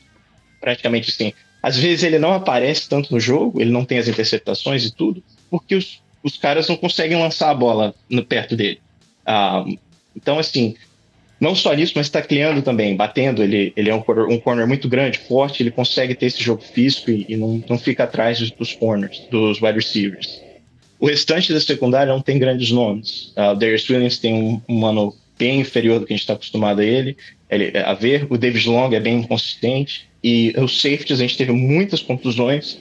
Uh, mas o Nick Scott, nesses playoffs, está jogando como o Cam Chancellor no, alto, no auge da Legion of Boom. Impressionante o que esse homem está fazendo os torcedores dos Bengals conhecem muito bem o AJ Green, basta olhar o que, que ele fez com o AJ Green no jogo contra os Cardinals, no momento decisivo, em que acabou forçando a jogada, que foi o Trey Reader derrubar o Kyler Murray é, é, dentro da end zone, que lançou aquela bola, aquele uh, que o Aaron conta muito bem a história, e o David Long levou pro, pro touchdown. Então, assim, a, a secundária dos Rams é muito mais de esquema. Quando você tem uma linha de frente tão potente como os Rams têm, você não precisa de ter uma secundária de alto nível, uma secundária de, de grandes estrelas, porque o trabalho deles acaba sendo facilitado. O, o Burrow não vai ter tempo para analisar, para segurar a bola, para fazer aquilo, ele vai ter que lançar com velocidade e isso gera isso. Um, agora, o Eric Weddle é alguém que a gente tem que mencionar, porque o cara saiu do sofá dois anos aposentado, e a gente achou, eu fiquei desesperado quando eu vi a contratação, e o cara tem sido excepcional. Ele teve o, o, a jogada que definiu o jogo contra os 49ers. Um, então, assim, o grupo de safeties é bom, é um time muito bem treinado. O Giro, que vai para os Broncos, parece como novo coordenador defensivo, faz um excelente trabalho com esse grupo. Ah, então, sim, é, é um time, é uma secundária completa, é uma secundária que deixa, joga naquele soft shell, então deixa, às vezes, os adversários completarem os passos curtos, mas não leva o big play. Ah, então, assim, às vezes parece que a secundária não é tão boa, mas é uma secundária de alto nível, sim. Então eu, eu fico com a secundária dos Rams. O Jalen Ramsey põe ela acima, é claro, mas o conjunto, o esquema tático, eu vejo os Rams levando é, é, vantagem nesse, nesse duelo direto aí. Então Lucas e Wayne rapidamente desempatam. Desempatam não, tá 2x1 um para Bengals. Bom, eu vou votar na dos Rams por um detalhe, cara, por uma coisa. É, eu, eu, trago papel aqui sempre com alguns dados aqui que eu trago sempre para me der na telha de buscar alguma coisa que é interessante. E veio aqui um dado interessante, cara. 10 jogos seguidos que a secundária tá forçando um takeaway, cara. Ou uma uhum. interceptação ou um fumble. Então, a defesa, a parte da secundária dos Rams, para mim, na minha opinião, é um pouco melhor, até porque tem um talento melhor. Porque do outro lado, você olha. Quando você olha começa a rodar o time, começa a entrar os substitutos. Você olha pro Hilton, Hilton, ele tá toda hora desfocado na imagem porque ele tá longe, ele tá no segundo plano. Então eu acho que quando a, a, a, começa uma rotação dentro da secundária, a diferença é muito grande e dentro de campo com os principais eu acho que os Rams têm por causa do que conseguem como grupo. Se analisar um por um ali, talvez você encontre no outro lado uma coisa melhor. Mas diretamente ali pelo que apresentou na pós-temporada, Rams. Lucas, então, Lucas Oliveira desempata. É, eu gosto muito do grupo de safeties, né, dos Bengals. Acho que é um grupo de, uma dupla de safeties muito boa, mas quando a gente analisa um conjunto com um todo, eu tenho que ir com, com o Fraga e com, com o Wayne nesse quesito, porque a rotação e a forma como a secundária dos Rams tem jogado algo surpreendente. Quando a gente fala de Jalen Ramsey, é um cara que consegue anular quase praticamente todo wide receiver que ele enfrenta por boa parte do jogo. Isso já é um fator que, que por si só é muito importante, já que o grupo de corners do, uh, dos Bengals não é um, um grupo que, que me, impressiona, me impressiona de alguma forma. Então, nesse desempate, eu vou com os Rams. Então, 4 a 2 para os Rams até agora. E antes de chegar nos quarterbacks, que o Luiz está ansioso, a gente vai falar. Não, porque o, se o debate do wide receivers foi tão extenso, eu não quero nem ver o quarterbacks. O programa termina amanhã só. É, eu falei que ia demorar só uma hora e meia o programa, né? Tá 11 horas pra você, né? Falou 11 horas, olha só. Fui enganado. É que a gente tá no horário de Boston com o Fraga, aí é, é 10 já horas tô- ainda, né, Fraga? É, minha esposa já tá olhando pra mim de cara feia aqui já. Dá pra esperar mais 15 minutinhos, ou 10. É. Duelo de kickers. Vamos aqui com Matt Gay contra Evan McPherson. Também é um duelo interessante. É, eu, se fosse votar, vocês viram que eu não tô votando, né? Tô só aqui jogando a pimenta e tal. Eu iria de McPherson. Pela forma como ele tá sendo decisivo nos últimos jogos e durante a temporada regular. Mas eu vou começar na bancada agora, com o Wayne. Eu vou te acompanhar no voto, voto com o relator. Voto com o relator, porque realmente o que o McPherson fez na pós-temporada foi algo espetacular. É por isso que você tem que draftar um kicker, cara. Se passar por você um kicker de qualidade, você tem que pegar, cara. Você Sempre não pode deixar passar. Não, oi? Sempre defendemos isso, né? Ah, não, sim, tem que. Ah, ô, cara, Roberto Aguayo, Não, não, oh, não, peraí, peraí, peraí. Roberto Aguaio foi demais, hein, gente? O pessoal se emocionou ali. Não, segunda rodada, não, é Roberto Aguaio. diferença Não, não. entre draftar Roberto Aguayo na segunda rodada e Evan McPherson na quinta. Exato, é, É, isso, é o tem uma ponto. grande diferença. Não, terceiro dia, cara, abriu o terceiro dia. Terceiro dia, pra mim, no draft é um dia de apostas. Você sabe ali que muita gente, você tem que apostar se vai conseguir jogar ou não. E é o dia de você apostar no kicker, no, no special teams. Até porque uma escolha de quinta rodada, quantas vezes essa escolha de quinta rodada vira um jogador titular? O Matt Gay também foi draftado e na quinta rodada. Estou aqui esse dado por aqui. Sim, sim. Coincidência sim. entre eles. O Matt Gay foi um ótimo jogador também no college futebol, mas é, é, eu acho que pelo, pelo que fez na pós-temporada, se terminasse a temporada regular, como são os prêmios da NFL, seria o Matt Gay. Matt Gay Pro Bowler, fez um baita ano, mas o McPherson, pra um calor, o cara, que frieza pra resolver jogos, todos os jogos passam pelo pé dele a vitória, impressionante. Aqui, vocês É, eu acompanho o McPherson. é, não há que eu ache o, o, o Gay um kicker ruim, é, mas ele tá mais seguro no momento e é, é incrível o que, que esse menino tá fazendo na pós-temporada. Ele começa a entrar num patamar diferente de, de kickers, né? E ele, que nem a gente falou já de muitos outros, tá só começando na NFL. Esse menino vai muito longe. McPherson, né? Acho que não tem muito mais o que falar sobre isso. É um cara que, principalmente na pós-temporada, impressionou bastante. O Gay foi muito importante para os Rams o ano todo. Mas o McPherson tem, de verdade, é, gelo nas veias, assim como a gente fala do Burrow, o McPherson também. Agora o Fraga xinga todo mundo e defende o Matt Gay. Não, não, pelo contrário. É, o Gay teve uma ótima temporada, um cara muito seguro, ah, mas ele perdeu dois chutes importantes nos playoffs e o McPherson tem sido clutch. Então, nesse momento, não, não tem como não escolher o McPherson. Olha só, tô aplaudindo de pé aqui, ó. Aplaudindo de pé, eu vou ficar de pé mesmo, ó. É o segundo já que eu escolho dos Bengals. É. Jamais que falei que seja ele é mais- clubista. Eu imagino que seja mais ou menos assim a reunião da, da ONU, lá nas Nações Unidas. Todo mundo unânime em todos os temas, né, Lucas? Como é nesse daqui, né? Você também vota no McPherson. Só falta você votar no Matt Gay, né? não, não vou fazer esse lobby, não. É, o McPherson tá, acertou todos os chutes na, tempo, na pós-temporada. Ele tá, chuta de 50 jardas com sobra. É, Então, tem acho isso, que né? não, não, não, não é uma discussão. É por isso que a gente draft um kick. E, e é por isso que os Bengals, sempre que ele chuta, sempre que ele é clutch, ele tem sido muito clutch na pós-temporada, tweetam exatamente isso. É, foi uma escolha que alguns reviraram os olhos, mas na quinta rodada você vê o impacto que ele tem. É, se ele fizer três field goals na, na pós-temporada, ele empata com o Vinatieri, se não me engano, do- dos maiores pontuadores de pós-temporada da história da NFL. Então, tá aí mais ou menos o quão impactante foi o draft também do, do McPherson. Gente, depois do double doink do Chicago Bears, eu não sei como que tem alguém ainda que não acredita que draftar kicker é uma boa ideia. Não, porque tem alguns erros crassos, né? Inclusive, eu ia falar aqui que do Matt Gay, ele foi draftado pelos Buccaneers, Buccaneers em 2019 e foi dispensado e foi parar nos Rams, né? Então você gasta uma escolha de draft pra dispensar o cara, assim como foi com o Aguayo também, né? Então eles também draftaram e também dispensaram. Então o problema é você draftar o kicker e depois dispensar, né? então mas você é tem que deram acreditar não no cara. a chance. É outra, é, aí é outra conversa. Se você está usando uma escolha de, de, de draft em kicker, você vai utilizar ele na temporada. Esse Tem é- que ser ali é um pra cima, né? Esse é um rodada, princípio sexta. Se você drafta um kicker e não, não bota ele no seu roster, você está jogando uma escolha Jogou fora. uma escolha tá fora, Boa. Mas quando você trabalha o, o- o jogador, é, é, é uma boa ideia. Escolha de terceiro, ro- de terceiro dia.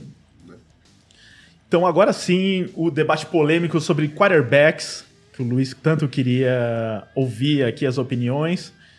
Então, Matthew Stafford contra Joey Burrow. Ei. Começa. Vamos ver. Primeiro o Fraga falando, que eu Hum, quero muito ouvir eu? ele, porque ele criticou muito o Stafford em alguns momentos da temporada, pediu volta a Goff várias vezes, né? Eu no tenho grupo. provas. Tem Eu prova, tenho temos provas prints. dele pedindo volta a Goff em alguns momentos da temporada. Então quero ver o que, que ele vai falar desse duelo com o Joe Burrow.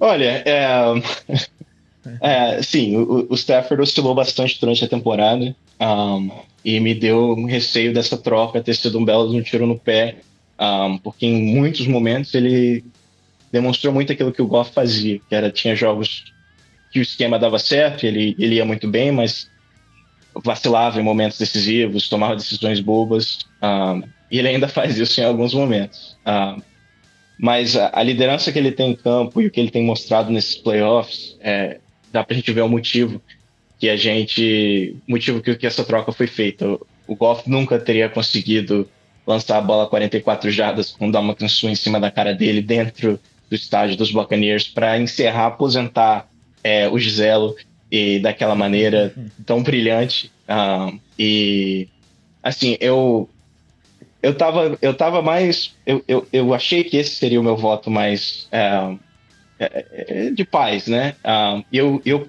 poderia dar vantagem pro Burrow nesse confronto. Eu acho que é um confronto extremamente parelho. É, você tem. é, não vou comparar, tá, eu vou, botar o confronto de Super Bowl, que esse confronto mais lembra, mas por favor, eu não tô comparando os nomes com esses dois, tá? Mas me lembra muito Dan Marino contra Joe Montana um, onde você tinha aquele jovem calouro que calouro não, segundo ano, né? Ah, que vinha quebrando recordes, que vinha arrebentando tudo, que todo mundo achava que ele ia vir pro Super Bowl todo ano, contra aquele veterano que já vinha mais é, é, filtrava de contusões, tinha certos problemas, ah, e o jogo foi o que foi. E eu acho que a experiência vai pesar muito para esse momento. E sim, Matthew Stafford nunca chegou no Super Bowl, mas ele já perdeu tanto ele já sofreu tanto na vida, no, na vida como jogador, um, e esse momento, esse presente foi dado para ele por Detroit e, e pelo Les Snead, é claro, e o Sean McVay, uh, que foi deixar ele encerrar a carreira de uma forma como ele, ele merecia pelo talento que ele tem.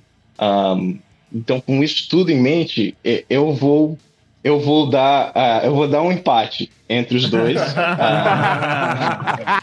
Ah, o talento, eu acho que o talento, o momento, o, o, o, potencial do Burrow é muito grande, mas sim, eu acho que a pressão do momento vai acabar pesando para ele. E do outro lado, eu vejo é, é o caos. O Burrow me lembra muito um jovem Matthew Stafford. O Matthew Stafford gosta do caos.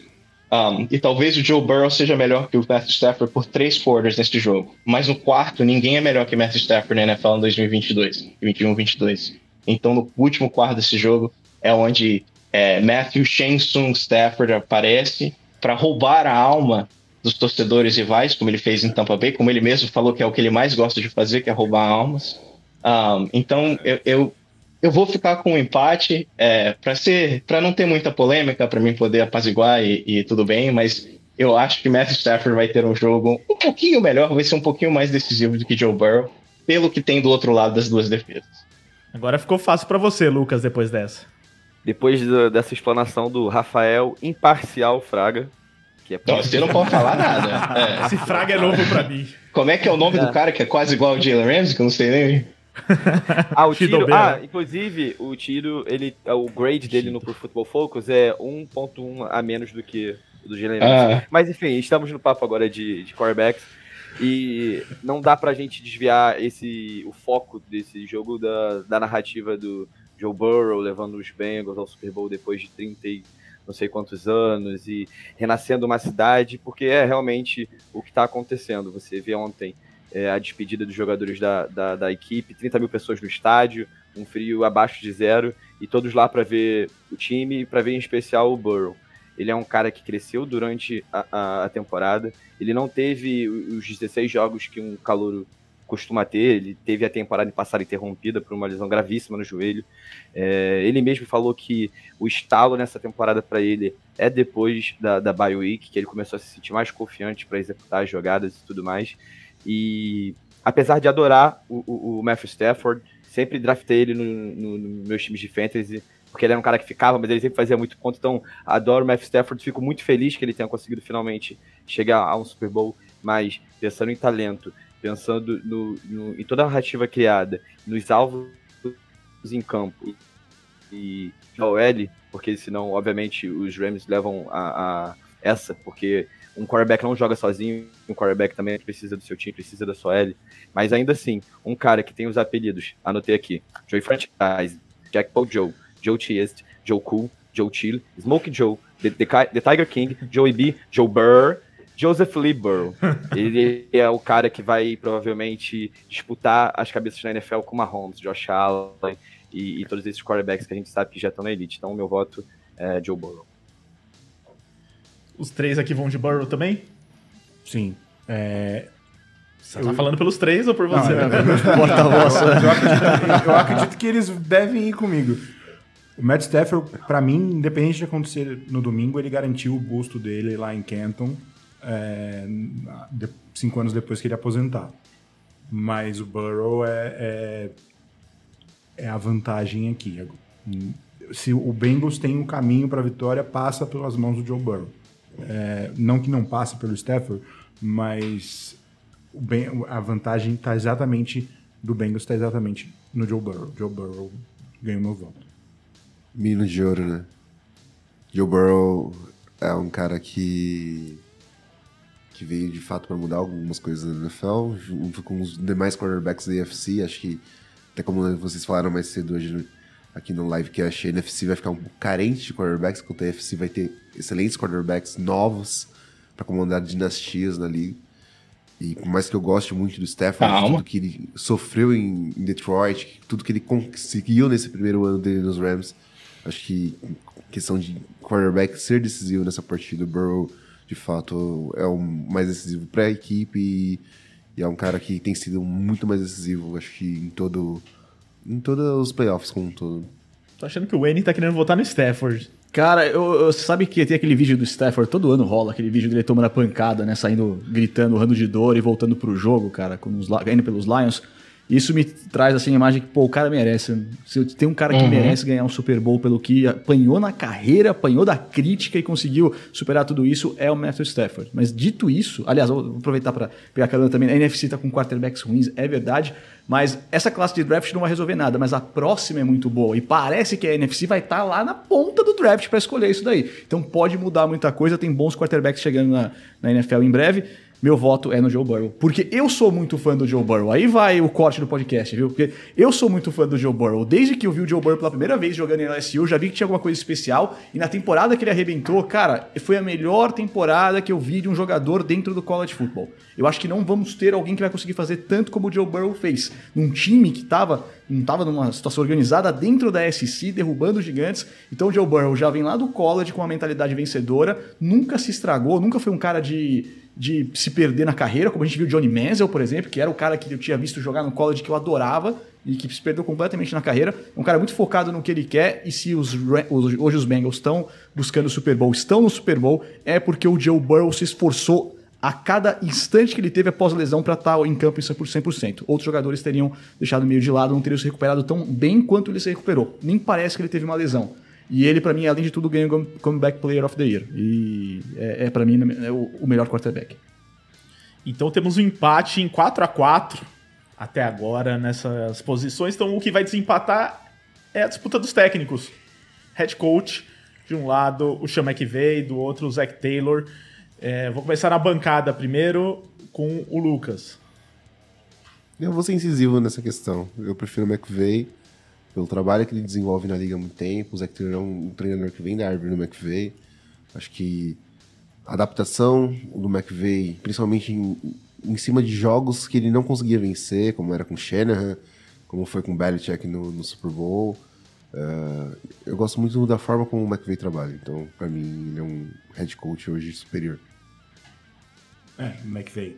É, ele é a cabeça dessa nova geração de de head coach na liga. Então, incluindo o próprio Zach Taylor. Incluindo o próprio Zach, Zach Taylor. Então, é, ele, a vantagem nesse, nesse confronto passa pelo McVay e não só, só pelo McVay. Os coordenadores do- de, de ambos também são bons, né? O, o, o O'Connell vai ser o head coach após o Super Bowl. O Brian Callahan daqui a pouco vai ser, hum, talvez no próximo ano vai ser um, um, head coach. O, o Rams tem o Evero que vai ser defensive coordinator em Denver. É, tem muito, tre- muitos treinadores bons nos dois times, mas o McVay é o topo da, da- desse, desse comando.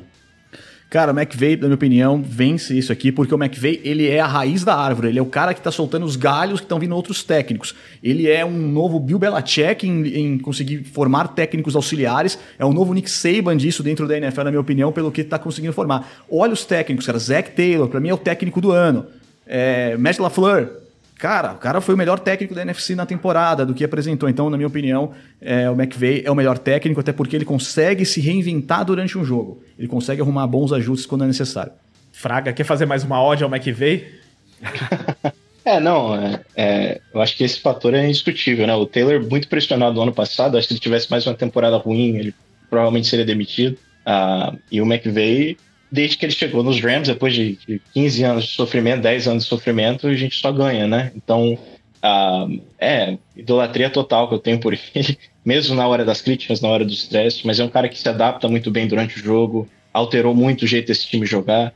Ah, mudou completamente do jeito de 2018 e aqui a gente se encontra de novo. Então hoje eu vejo ele preparado para o seu primeiro Super Bowl ah, e sim, leva vantagem em cima do Zach Taylor, que é muito promissor, mas é muito jovem ainda, não, não, não entende muito bem, eu acho, o, aonde ele está nesse momento e, e essa falta de experiência eu acho que vai custar caro aos Bengals. Lucas, depois de tudo isso, o que, que você tem pra dizer do Zach Taylor pra talvez votar nele aqui? Não, gente, fica tranquilo, não vou votar no Zach Taylor. É, Zach Taylor pode um dia ser um técnico melhor que o Sean McAvee, mas desse dia não é hoje. É, o Sean McAvee é um cara mais experiente, foi o que o N disse sobre a árvore, sobre os galhos, e o Sean McAvee é a raiz. Então, é, se um dia o, o Zach Taylor for melhor que, o- que o Sean McAvee, excelente. Mas atualmente, nessa batalha de, de head coaches, é, é, é voto pro Rams. É um, é um time que, tá sem, que te- está disputando a, a NFC ano após ano, nessas últimas temporadas. E o Zach Taylor, é, é bom a gente lembrar, né? Ele era o treinador mais cotado para ser mandado embora. Era o, é o treinador que ia ser o primeiro a ser mandado embora. Então ele tá no Super Bowl, é surpreendente. Treinador do ano, provavelmente, concordo com o N, mas nessa discussão é o Sean McAvee. E eu acho que o, o- o GM aí, se tivesse que votar GM, o GM que bancou e que fez esse bom draft aqui na sequência, merece também ser, ser colocado na balança também. Ó, eu não vou pôr esse debate aqui porque a gente ia perder mais meia hora, mas é um bom debate, né? Dos dois estilos muito diferentes, né? Bengals trabalhando numa reconstrução que rapidamente deu resultado. E no caso dos Reigns, esse negócio de você abandonar o draft, entre aspas, mas Um apostar em prédio jogadores Dubai, né? mais pesados, né? Uma construção que vem um prédio de Dubai, né? O cara não vai construindo aos poucos. O cara construiu de uma vez só um, um arranha-céu maravilhoso. Então, outro dia a gente fala sobre isso, talvez depois do Super Bowl, né? Naquele pós-Super Bowl que vai ter lá do USA na rede. É, mas a gente tem que encerrar, então a gente vai para os palpites. Já tivemos o da Mia, agora teremos o pessoal da bancada, e claro que eu começo pelos nossos torcedores que não são mais clubistas, né? Vocês viram que eles conseguem analisar com imparcialidade e tudo mais. Então, Ficamos na lanterna impa- imparcialidade por algum momento ainda desse podcast, hein? Pegar todos os podcasts que estão ao vivo aí com a gente na internet aí, a gente teve um problema aí, lanterna da imparcialidade. Impressionante. Ó, 5 a 4 tá aqui no placar para os Reigns, então os Reigns um pouco melhores analisando esse setor a setor e posições. Então, vou começar com o Lucas, já que você, o seu time perdeu aqui no cara a cara, é zebra nas casas de apostas. Então, quero que você deixe o seu palpite e diga por que você acha que os Bengals podem vencer o Super Bowl. E depois você indica pro pessoal ir lá no site e ler mais motivos Isso, isso.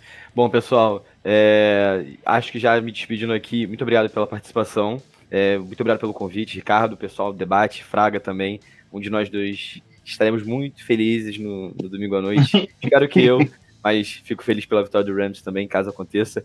É, Caramba, que história é essa? É, deixa- papinho. é a ONU, a gente tá na ONU, aqui a gente tá na ONU, vamos lá. É vamos lá. verdade. Uhum. Enfim, é, os Bengals foram é, underdogs durante toda a temporada, desde o início, nos playoffs contra os Titans, contra os Chiefs, e foi um time que soube vencer. Inclusive, coloquei isso na minha prévia. É um time que sabe vencer, que encontra maneiras de vencer, apesar da adversidade, apesar de estar atrás do placar, apesar de nove sacks. Então, é, eu acredito muito que esse time vai encontrar maneiras de vencer domingo, por mais que comece, comece mal, por mais que oscile durante a partida, eu acredito muito nessa equipe. Então eu vou na vitória dos Bengals é, como jornalista e como torcedor. E o Fraga, como jornalista e torcedor, para quem vai ao seu palpite e já aproveita para deixar seu, sua despedida e aí você vai para sua esposa que tá brava. ah, agradeço também pelo convite, sempre é, é bom participar aqui com vocês. Ah, eu posso falar sem resguardo algum que eu não ficarei feliz se não for os Rams campeão no domingo, não ficarei feliz pelos Bengals de maneira alguma. Ah, mas respeito bastante o time, os torcedores, não, não entro com nenhuma animosidade para esse confronto. Ah, e, mas eu digo assim, saber vencer, bom, os Rams venceram os três jogos de de todas as maneiras possíveis nesses playoffs. Dominou os Cardinals, os rivais, o, o, que todo mundo achou que ia dominar a NFC esse ano, que dominou por grande parte da temporada.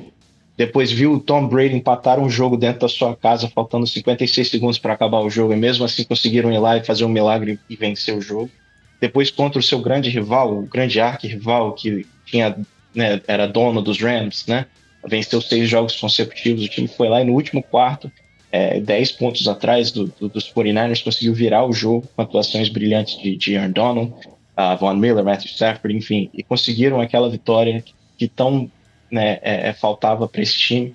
Um, ah, eu falei várias vezes durante o ano, se os Rams, os Rams só ganham o Super Bowl se bater os 49ers. Jamais imaginaria que seria no NFC Championship depois de perder os dois jogos na temporada regular.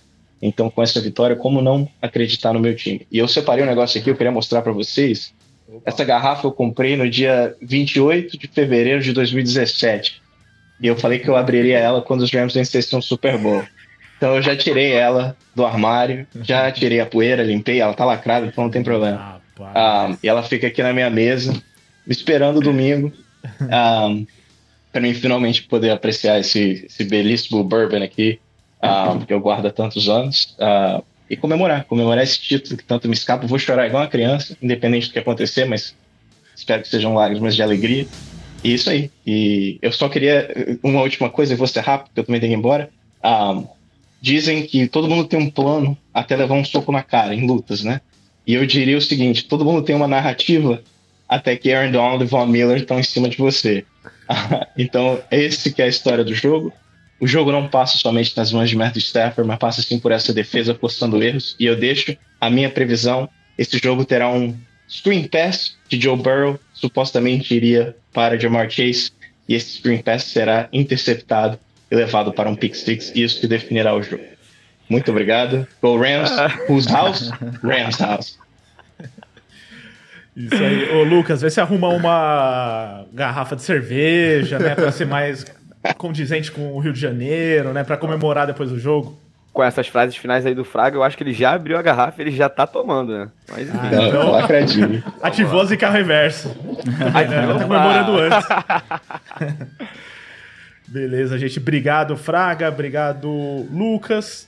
Agora a gente encerra aqui na mesa, começando com o nosso convidado. Ó, podem tirar o fone, tá? Inclusive, porque fomos guerreiros de ficar aqui o tempo todo falando. já até vou, Você, tudo já. bem, já tem experiência, né? A gente sofreu um pouco.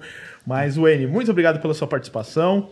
É, deixa aí seu recado final, reforça aí pro pessoal te assistir na ESPN no domingo e fala o que você mais quiser sobre o jogo, sobre Big Brother, o que você Opa, Big Brother. Nayara, obrigado, Brasil, obrigado pelo bom voto. Estou ansioso, o Brasil está voltando bem nesse Big Brother, estou ansioso para outubro. O brasileiro está começando a voltar bem, então estou ansioso. é, bom, primeiro, obrigado pelo convite, gente, sempre um prazer estar aqui. Eu, eu sempre exalto o trabalho de vocês. É, eu estudo faço mestrado em comunicação para formar, para virar professor, formar novas mentes no jornalismo e sem dúvida vou indicar estágio com vocês, porque a equipe de vocês é maravilhosa no que faz a cobertura.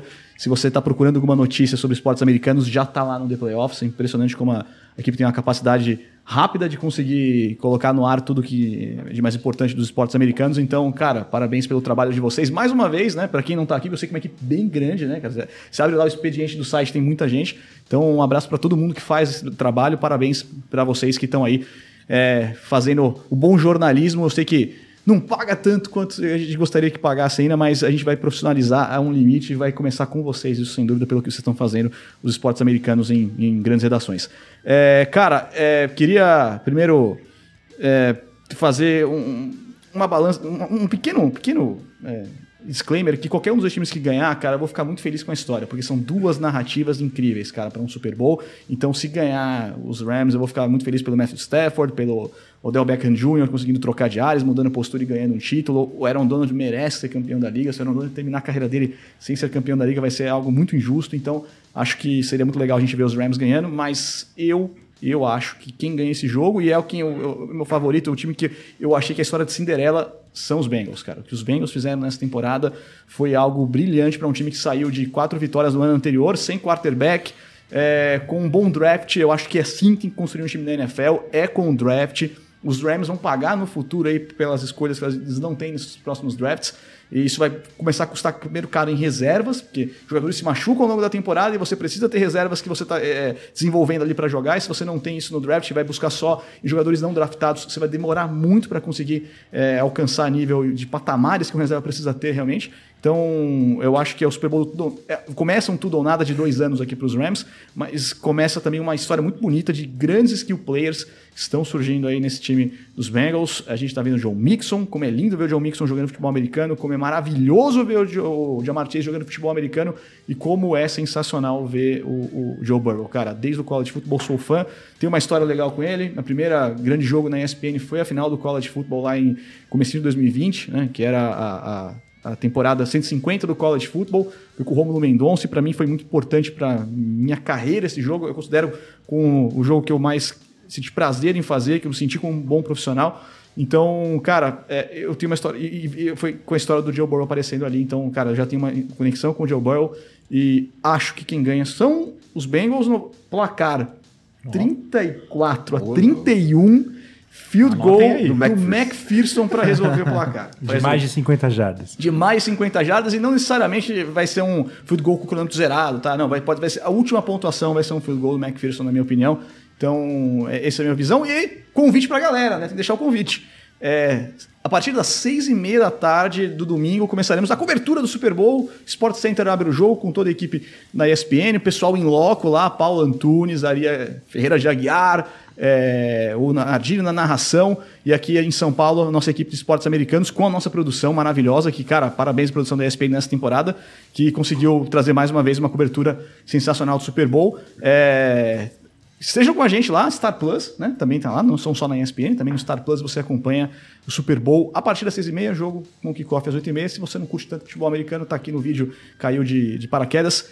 Show do intervalo, né, cara? Que isso? O que, que vai ser esse show do intervalo? Que, que qualquer coisa esse show aí, cara, com cinco dos maiores nomes da história é, da música jovem nos Estados Unidos, da música que é o som dos esportes americanos que representam aí um- uma minoria nos Estados Unidos. Muito bacana a gente ver ali é, todas essas estrelas. Vai ser bem legal. Vai ser bem legal, cara. Vai ser um Super Bowl. Não importa o que aconteça, eu acho que vai ser um dos melhores Super Bowls que a gente vai ver, porque são duas histórias maravilhosas, dois times que têm ataques que jogam de maneira engraçada e com narrativas que podem é, culminar aí num jogo que é bem, bem legal de se assistir.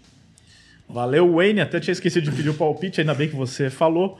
Então, vocês eu não vou esquecer. Palpites e destaques finais, agradecimentos. É, vou começar aqui. Primeiro agradecendo o Wayne, que de longe é o convidado que mais sentou nessa bancada. Ele ficou muito tempo nessa, nessa bancada Pô, dava pra ficar mais meia hora. Eu dormi três horas essa noite que eu tô fazendo mestrado. Meu Super Bowl é terça-feira, viu, gente? Você falou, você falou isso antes, do- antes de a gente entrar no ar. Eu, depois que passou das duas horas, eu tô pensando, só passei aqui na minha cabeça. O Wayne dormiu três horas hoje. O Wayne não descansou. Wayne né? Ficou quase o mesmo tempo aqui que você dormiu. né? Exatamente. Quase três horas já. E pior que eu não posso dormir muito essa noite. né? Vou compensar essa noite da manhã. Tem mais trabalho, cara.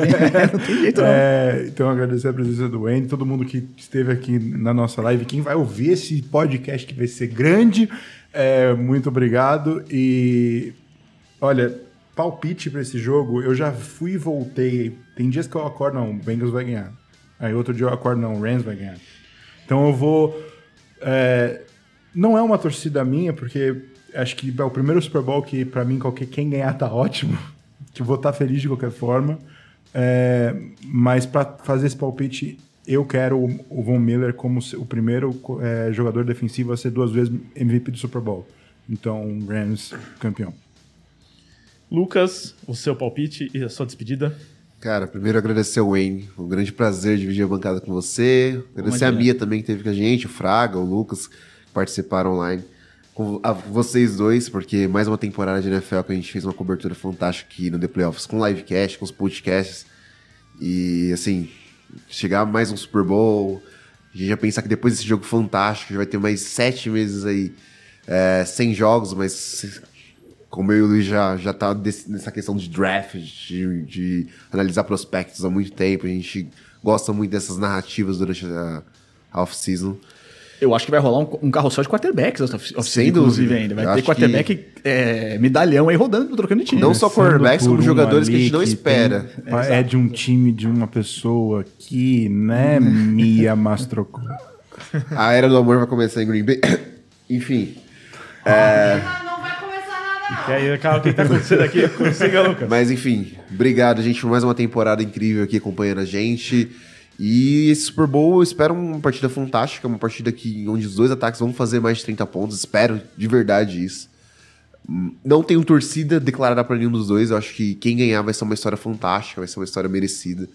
Mas entrando em detalhes, tipo, os jogadores que eu acho que merecem um anel e que merecem títulos, e um treinador que merece um título, de fato é Los Angeles Rams. E independente de quem ganhe, eu fico feliz, mas acho que os Rams levam. Ah, uma última coisa. Independente, não sei quem vai ganhar, mas esse jogo vai acabar com um field goal com, com o, o relógio zerado ou no overtime. Como ele já falou. Você não falou se ia ser overtime É, não tempo falei, normal, é, né? não falei esse- esse Vai agora, pensar é. melhor nisso ainda? Você Não, fala. cara, você sabe que uma vez eu consegui ganhar uma aposta no pro overtime, cara. e Foi maravilhoso. Eu- você Empatou o jogo, uma pessoa dentro do cinema comemorando. É, cara, que ganhei uma aposta que eu tinha feito que seria o overtime no Super Bowl e, e, pô, vale, pode ser 20 reais, ganhei 400, alguma coisa assim, não lembro, cara. Mas foi uma coisa bem legal na época. E eu acho que é um jogo, do jeito que foi essa. Essa temporada foi maluca. No futebol americano no geral, no college e na NFL. Foi uma loucura esse ano, cara. Eu acho que dá pra terminar no overtime de novo. Tomara. Double overtime, quem sabe? Double overtime. Imagina isso. Já gostamos de como toda essa pós-temporada tem sido fantástica com overtimes, né? Por que não Super Bowl? É que pra ter double overtime, alguém tem que errar field goal. É, então, o Mark Pearson não vai errar. Será que vai ser match gay? Cara, Tomara que tenha overtime, mas não pro pessoal do- da nossa live de domingo. Tá até aqui na tela. Domingo, depois do jogo, teremos a live lá do pessoal do USA na rede. Com certeza eles não vão torcer pro overtime, porque senão o programa vai começar uma da manhã e vai ser pior que a gente aqui que tá terminando quase uma da manhã. Então, é, mas fica o convite para que vocês assistam no domingo, depois do jogo, esse esse pós, essa análise da partida aqui no canal do YouTube com o pessoal do podcast USA na rede. Se você está ouvindo em podcast, esse programa vai estar disponível como podcast também na segunda-feira da semana que vem de manhã, mas é legal assistir ao vivo, vocês podem comentar e tudo mais. É, eu até vi aqui no chat o André que vai apresentar esse programa. Ele lembrou de outra coisa que eu esqueci de falar quando a Mia estava saindo aqui da mesa. Mas no sábado vai rolar um negócio muito legal também, que é o Manas Night Football. Então a NFL Brasil vai reunir algumas mulheres que comentam NFL no Brasil, que é, escrevem ou participam de podcasts e tudo mais em outros sites e outras páginas. A Jaque, a Tati, a Mia. Dani, a Mia que tá aqui, pô, vai ser bem legal isso, cara. Exatamente. Parabéns. Então, a Mia Mastrocolo vai estar, né? Como ele disse. A Jaque, que já participou várias vezes com a gente em live. A Dani, que é do é, Girl Power, né? E a Tati também, que é, é, do Patriots Brasil. E acho que eu não esqueci de ninguém. Então, às quatro, no sábado à noite, no canal do YouTube da NFL Brasil. A NFL Brasil fazendo vários conteúdos sensacionais, tá com gente lá. Então. Rafão, tá pô, um abraço pro. Rafão, cara. Rafão Martins tá lá, pô. Grande Também abraço pra ele participou também. live. Cobertura em loco lá, né? Também participou em Exatamente. live com a gente. Você vê que o The Playoffs é assim, não- a gente não é grande coisa, mas a gente traz grandes coisas aqui. Várias lives durante a temporada só com fera. Todo mundo que a gente cita aqui que tá bem, que tá nisso, tá naquilo, participa do programa. Então, é, tivemos uma temporada muito legal, com essa novidade que foi esse ano, né? Fazendo as lives no estúdio, uma. é, é, que em meio à pandemia é, a gente conseguiu fazer isso com segurança, trazendo convidados legais aqui. Então aproveito para agradecer o pessoal do Primavera, podcast mais uma vez, que abriu a porta aqui pra gente. Então, na- fizemos essa, esse final de temporada aqui, semana a semana, no estúdio do Primavera. Voltaremos em breve fazendo mais programas aqui, tanto de NFL, né? Off-season não para, então a gente deve fazer alguma coisa de draft, mas também de NBA. Para quem curte NBA, a gente vai começar a fazer alguns programas também ao vivo aqui no estúdio de NBA. É, em breve, novidades, acompanhe aí nas redes sociais do The Playoffs. E se inscreva também no canal do Primavera Podcast para acompanhar as entrevistas do canal. E é isso, lembrando que o Livecast The Playoffs é produzida, produzido pela WP1Cast, que vai transformar esse programa em podcast, para você que está ouvindo em podcast e quer também fazer o seu podcast, quer gravar seu conteúdo, quer também consultorias de vídeo, comunicação em geral, fale com o Pix, mande sua mensagem agora para o número 54996205634 ou entra no site grupowpcom.com.br. Valeu, gente, até a próxima.